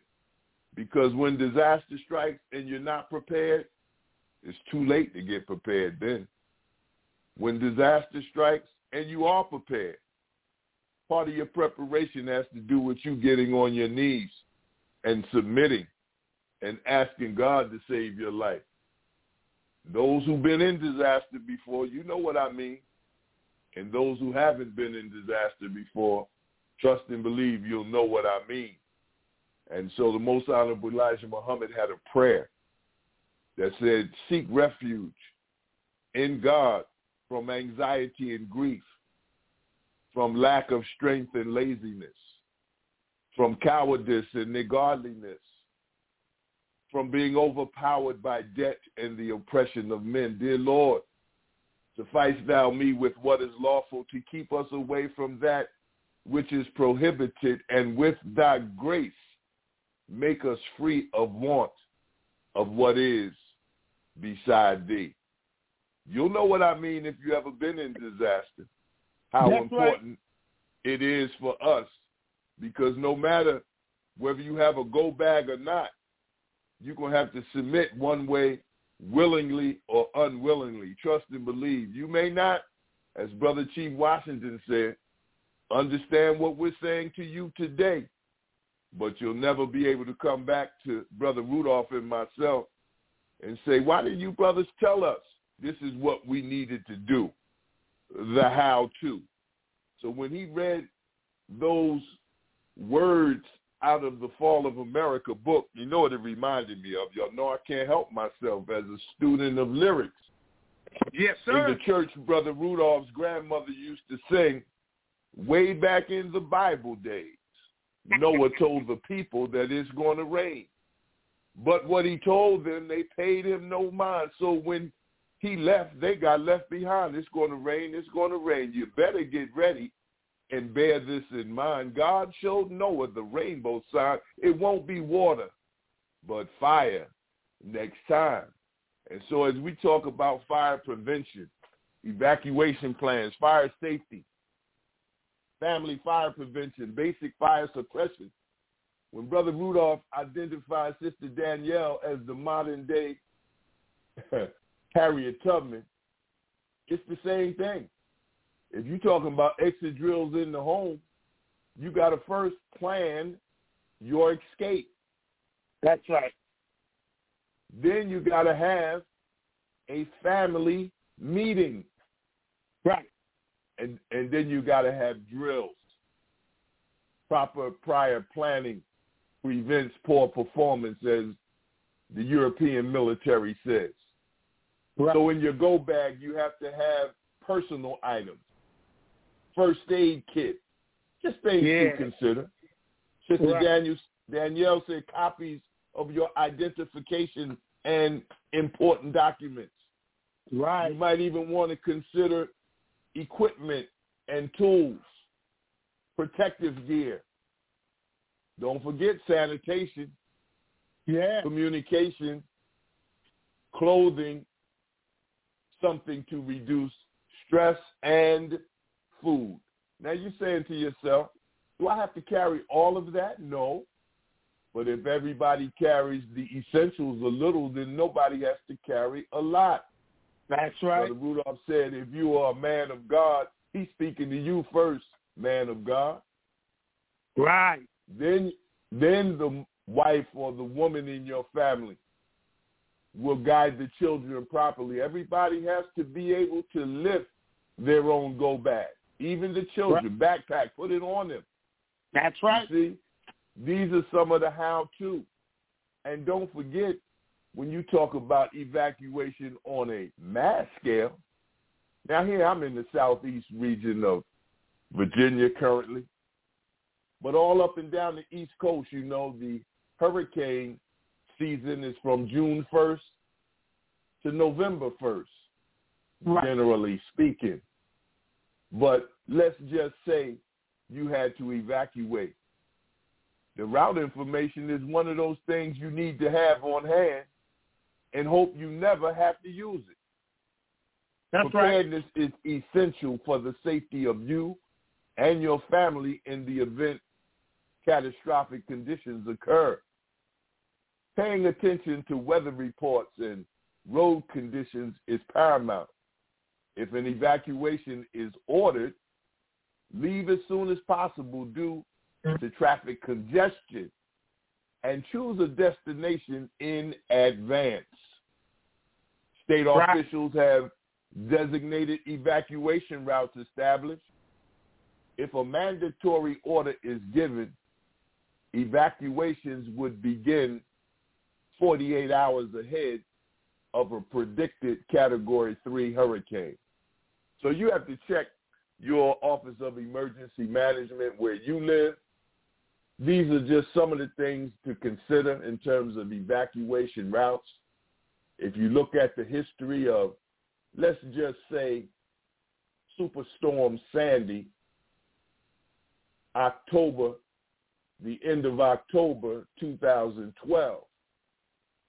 If you were in the New York, New Jersey area, when there was an order to evacuate, where's everybody going to go?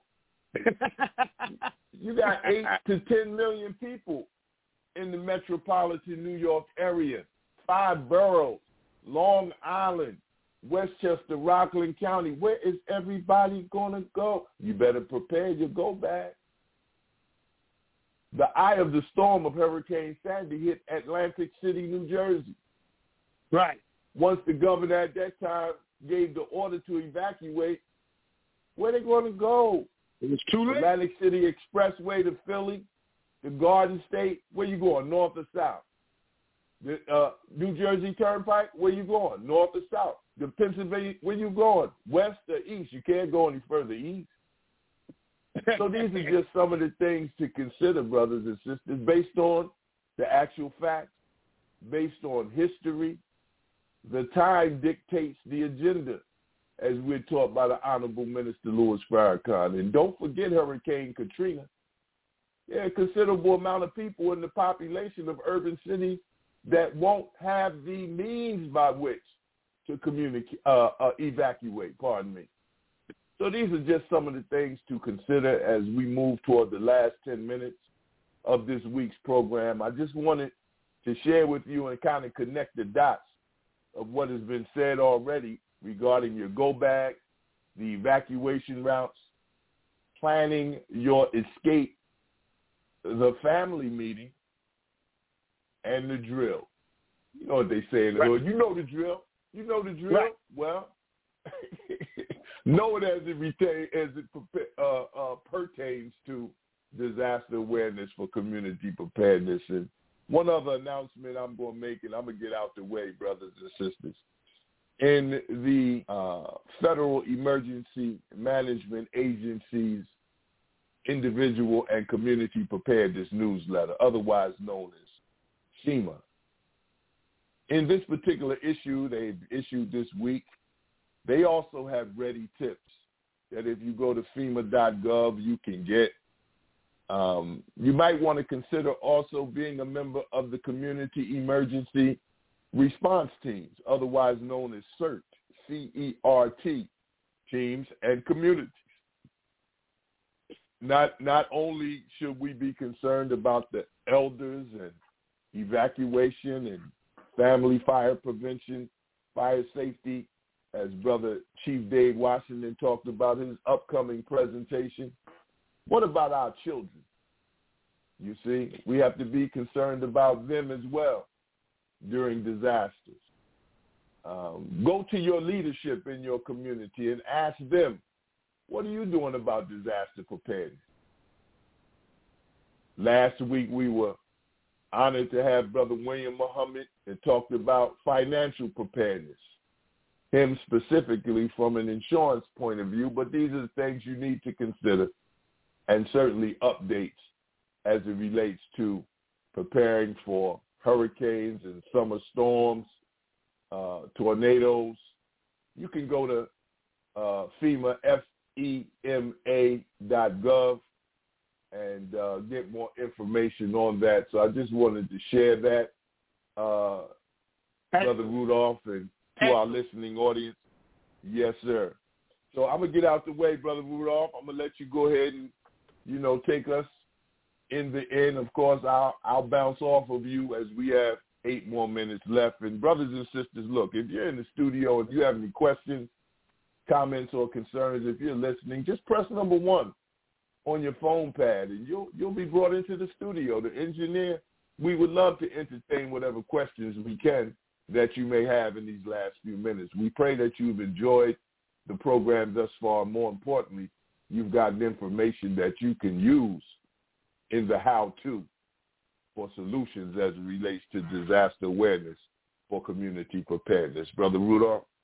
Yes, sir. Thank you, Brother Yusef. Excellent, beautiful, wonderful information. And we're going to keep it going right And listen, listen. Y'all know the history of us as a people. Y'all know our history.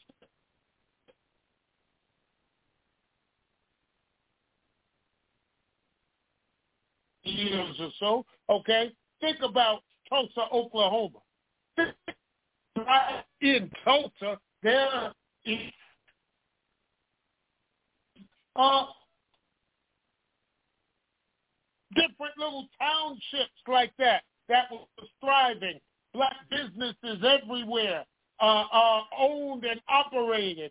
Uh, the dollar circulating in the community, and everybody was able to live, eat, and um, enjoy a good quality of life until our open enemy got upset about it and it was destroyed.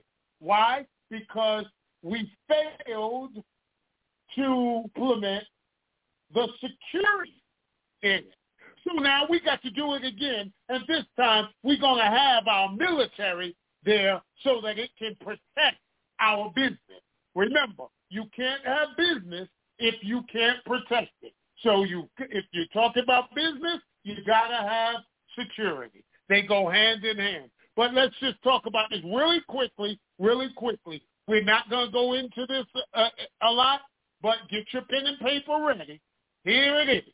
If you are an entrepreneur, if you have a business, if you've been in business over four months, if you have your EIN number and you have a checking account for your business, and you have at least a 550 FICO score, do you realize that you can get funding to grow, help business, and help your family quality of life. Yes, your your economy can can grow astronomically if you understand the signs in the universe and you're willing to take advantage of those open windows that are there. So once again, 550 FICO score, been in business at least four months, have an EIN number, and have a checking account for your business. If you want or if you need funding capital uh, up to $25,000, same day or next day funding, then what, what, what Brother Yusef, but Brother Yusef, what the song say? Get at me, dog. What what what, what DMX said? Get at me, dog. yeah, well then you better contact Yes, Brother Rudolph so that I can plug you in so that you can make it rain for you and your family. All right? Now you know you can reach Brother Rudolph at three four seven eight seven zero zero seven two one. Yeah, I put my number out there, and I don't care who called me because if I don't want to talk to you, I'm gonna hang up on you.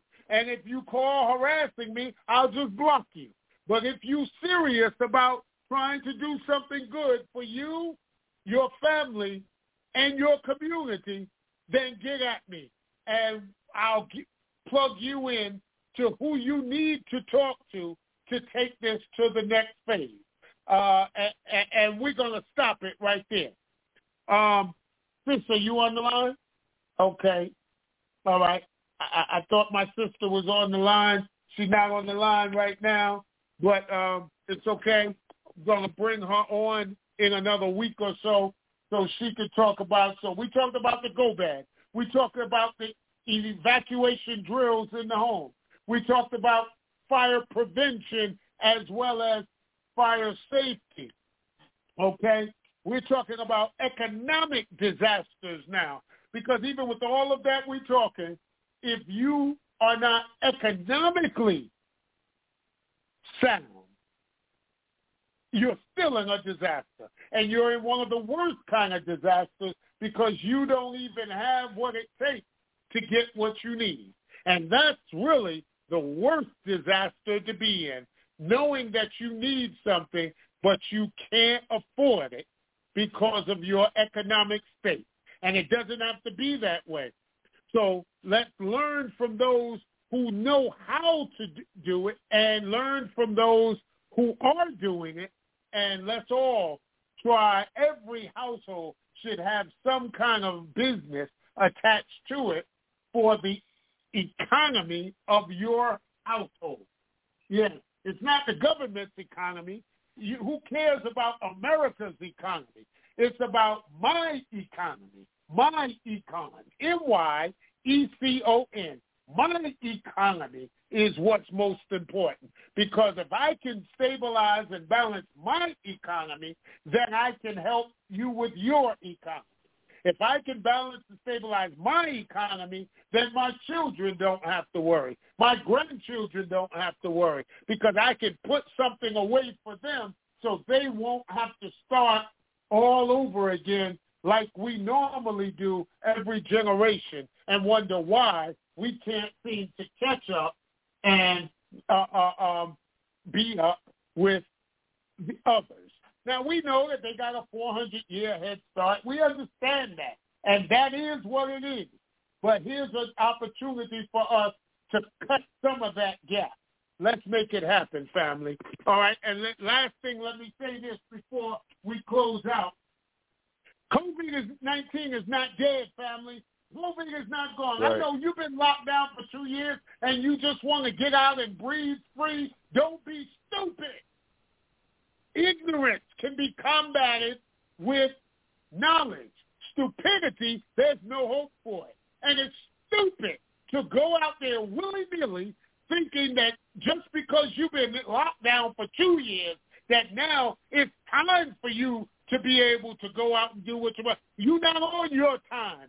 You're on God's time. And because this is a pestilence from heaven, you ain't got no say-so in when it goes away, if it goes away, how it goes. So you better be able to read the signs of heaven. You better be able to understand the time and what must be done. So when you're out there, you better be putting your mask on because COVID-19 is still claiming lives.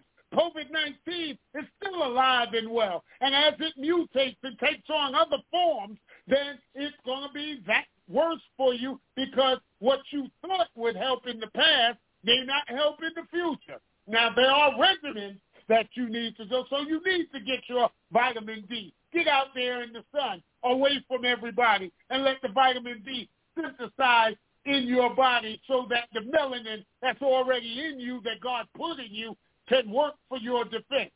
Eat the right food, the proper food at the proper time, prepared the proper way, inject taking in in the proper mindset, how to eat to live, book one and book two. Get it and start reading it with your whole family. Take your vitamin C, your D3, your zinc, your Pactimune, and your, uh, um, uh, I'm missing one. I'm missing one. Oh, man, I'm missing one. Ivermectin, right, the ivermectin. Yes, you need ivermectin. They, the, the medical establishment, the uh, professional medical community, they talk bad about ivermectin like they do black people. They talk down on ivermectin like they do black people. They disregarded it and said it wasn't nothing. Tried to make it seem like it doesn't it, it, uh, it doesn't exist. That it's no benefit in it like do black people. But oh, ivermectin came and hit a grand slam at the bottom of the ninth with the bases loaded. Yes, ivermectin is what you need, baby. So you better understand what you need, how to get what you need, and know where to go to get what you need. All right, Brother Yusef Amos, Brother Yusef, back to you. Thank you, Brother Rudolph. As we close out this week's program, brothers and sisters, we have enjoyed having you as we have enjoyed navigating through uh, this week's program dealing with uh, fire safety education, disaster preparedness. We want to thank our guests, Brother Chief Dave Washington out of the Dr. Carl Holmes Executive Development Institute, and Brother Gary Tenney, the Executive Vice President of the International Association of Black Professional Firefighters. You know, so much that could be said, but I want to say in this last statement, when I opened up with the uh, quote from the Honorable Minister Louis Farrakhan. He came right out of the 24th chapter of Matthew, where it talks about we would be living in a time of wars and rumors of war. Well, what you think Russia and Ukraine is? We would be living in a time of pestilence. Well, what you think COVID-19 is? Famine. Well, I don't know what you know, but if you've seen the shelves on the, in the supermarkets, they're getting scarce and scarce and there will be a time of earthquakes in diverse places. Look, brothers and sisters, continue to be informed. Continue to access your disaster toolkit, your go bag. Um, with technology today, there are apps out there where you can get information on preparedness, alerts, sheltering, and assistance information specifically tailored to your location. Brothers, I guess I can say it this way. Sisters, I guess I can say it this way using my poetic language, even with these few words shared by Brother Rudolph, our guest, and me. And we, I guess, is still the way it used to be. The strength of a nation is its family, and real freedom is responsibility, the ability to respond legitimately by any means necessary. Thank you for tuning in to Disaster Awareness for Community Preparedness, and Lord willing, inshallah, we will see each other next week, same time, same station. We love you. Assalamu alaikum. Peace well, be unto you.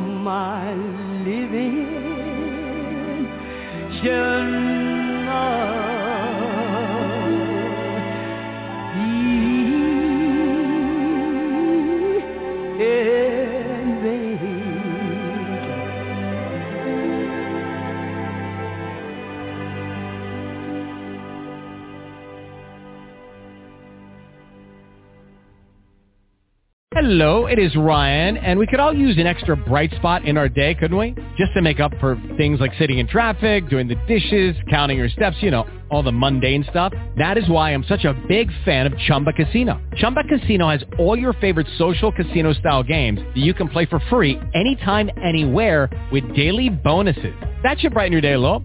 Actually, a lot. So sign up now at ChumbaCasino.com. That's ChumbaCasino.com. No purchase necessary. By law. See terms and conditions. 18 plus.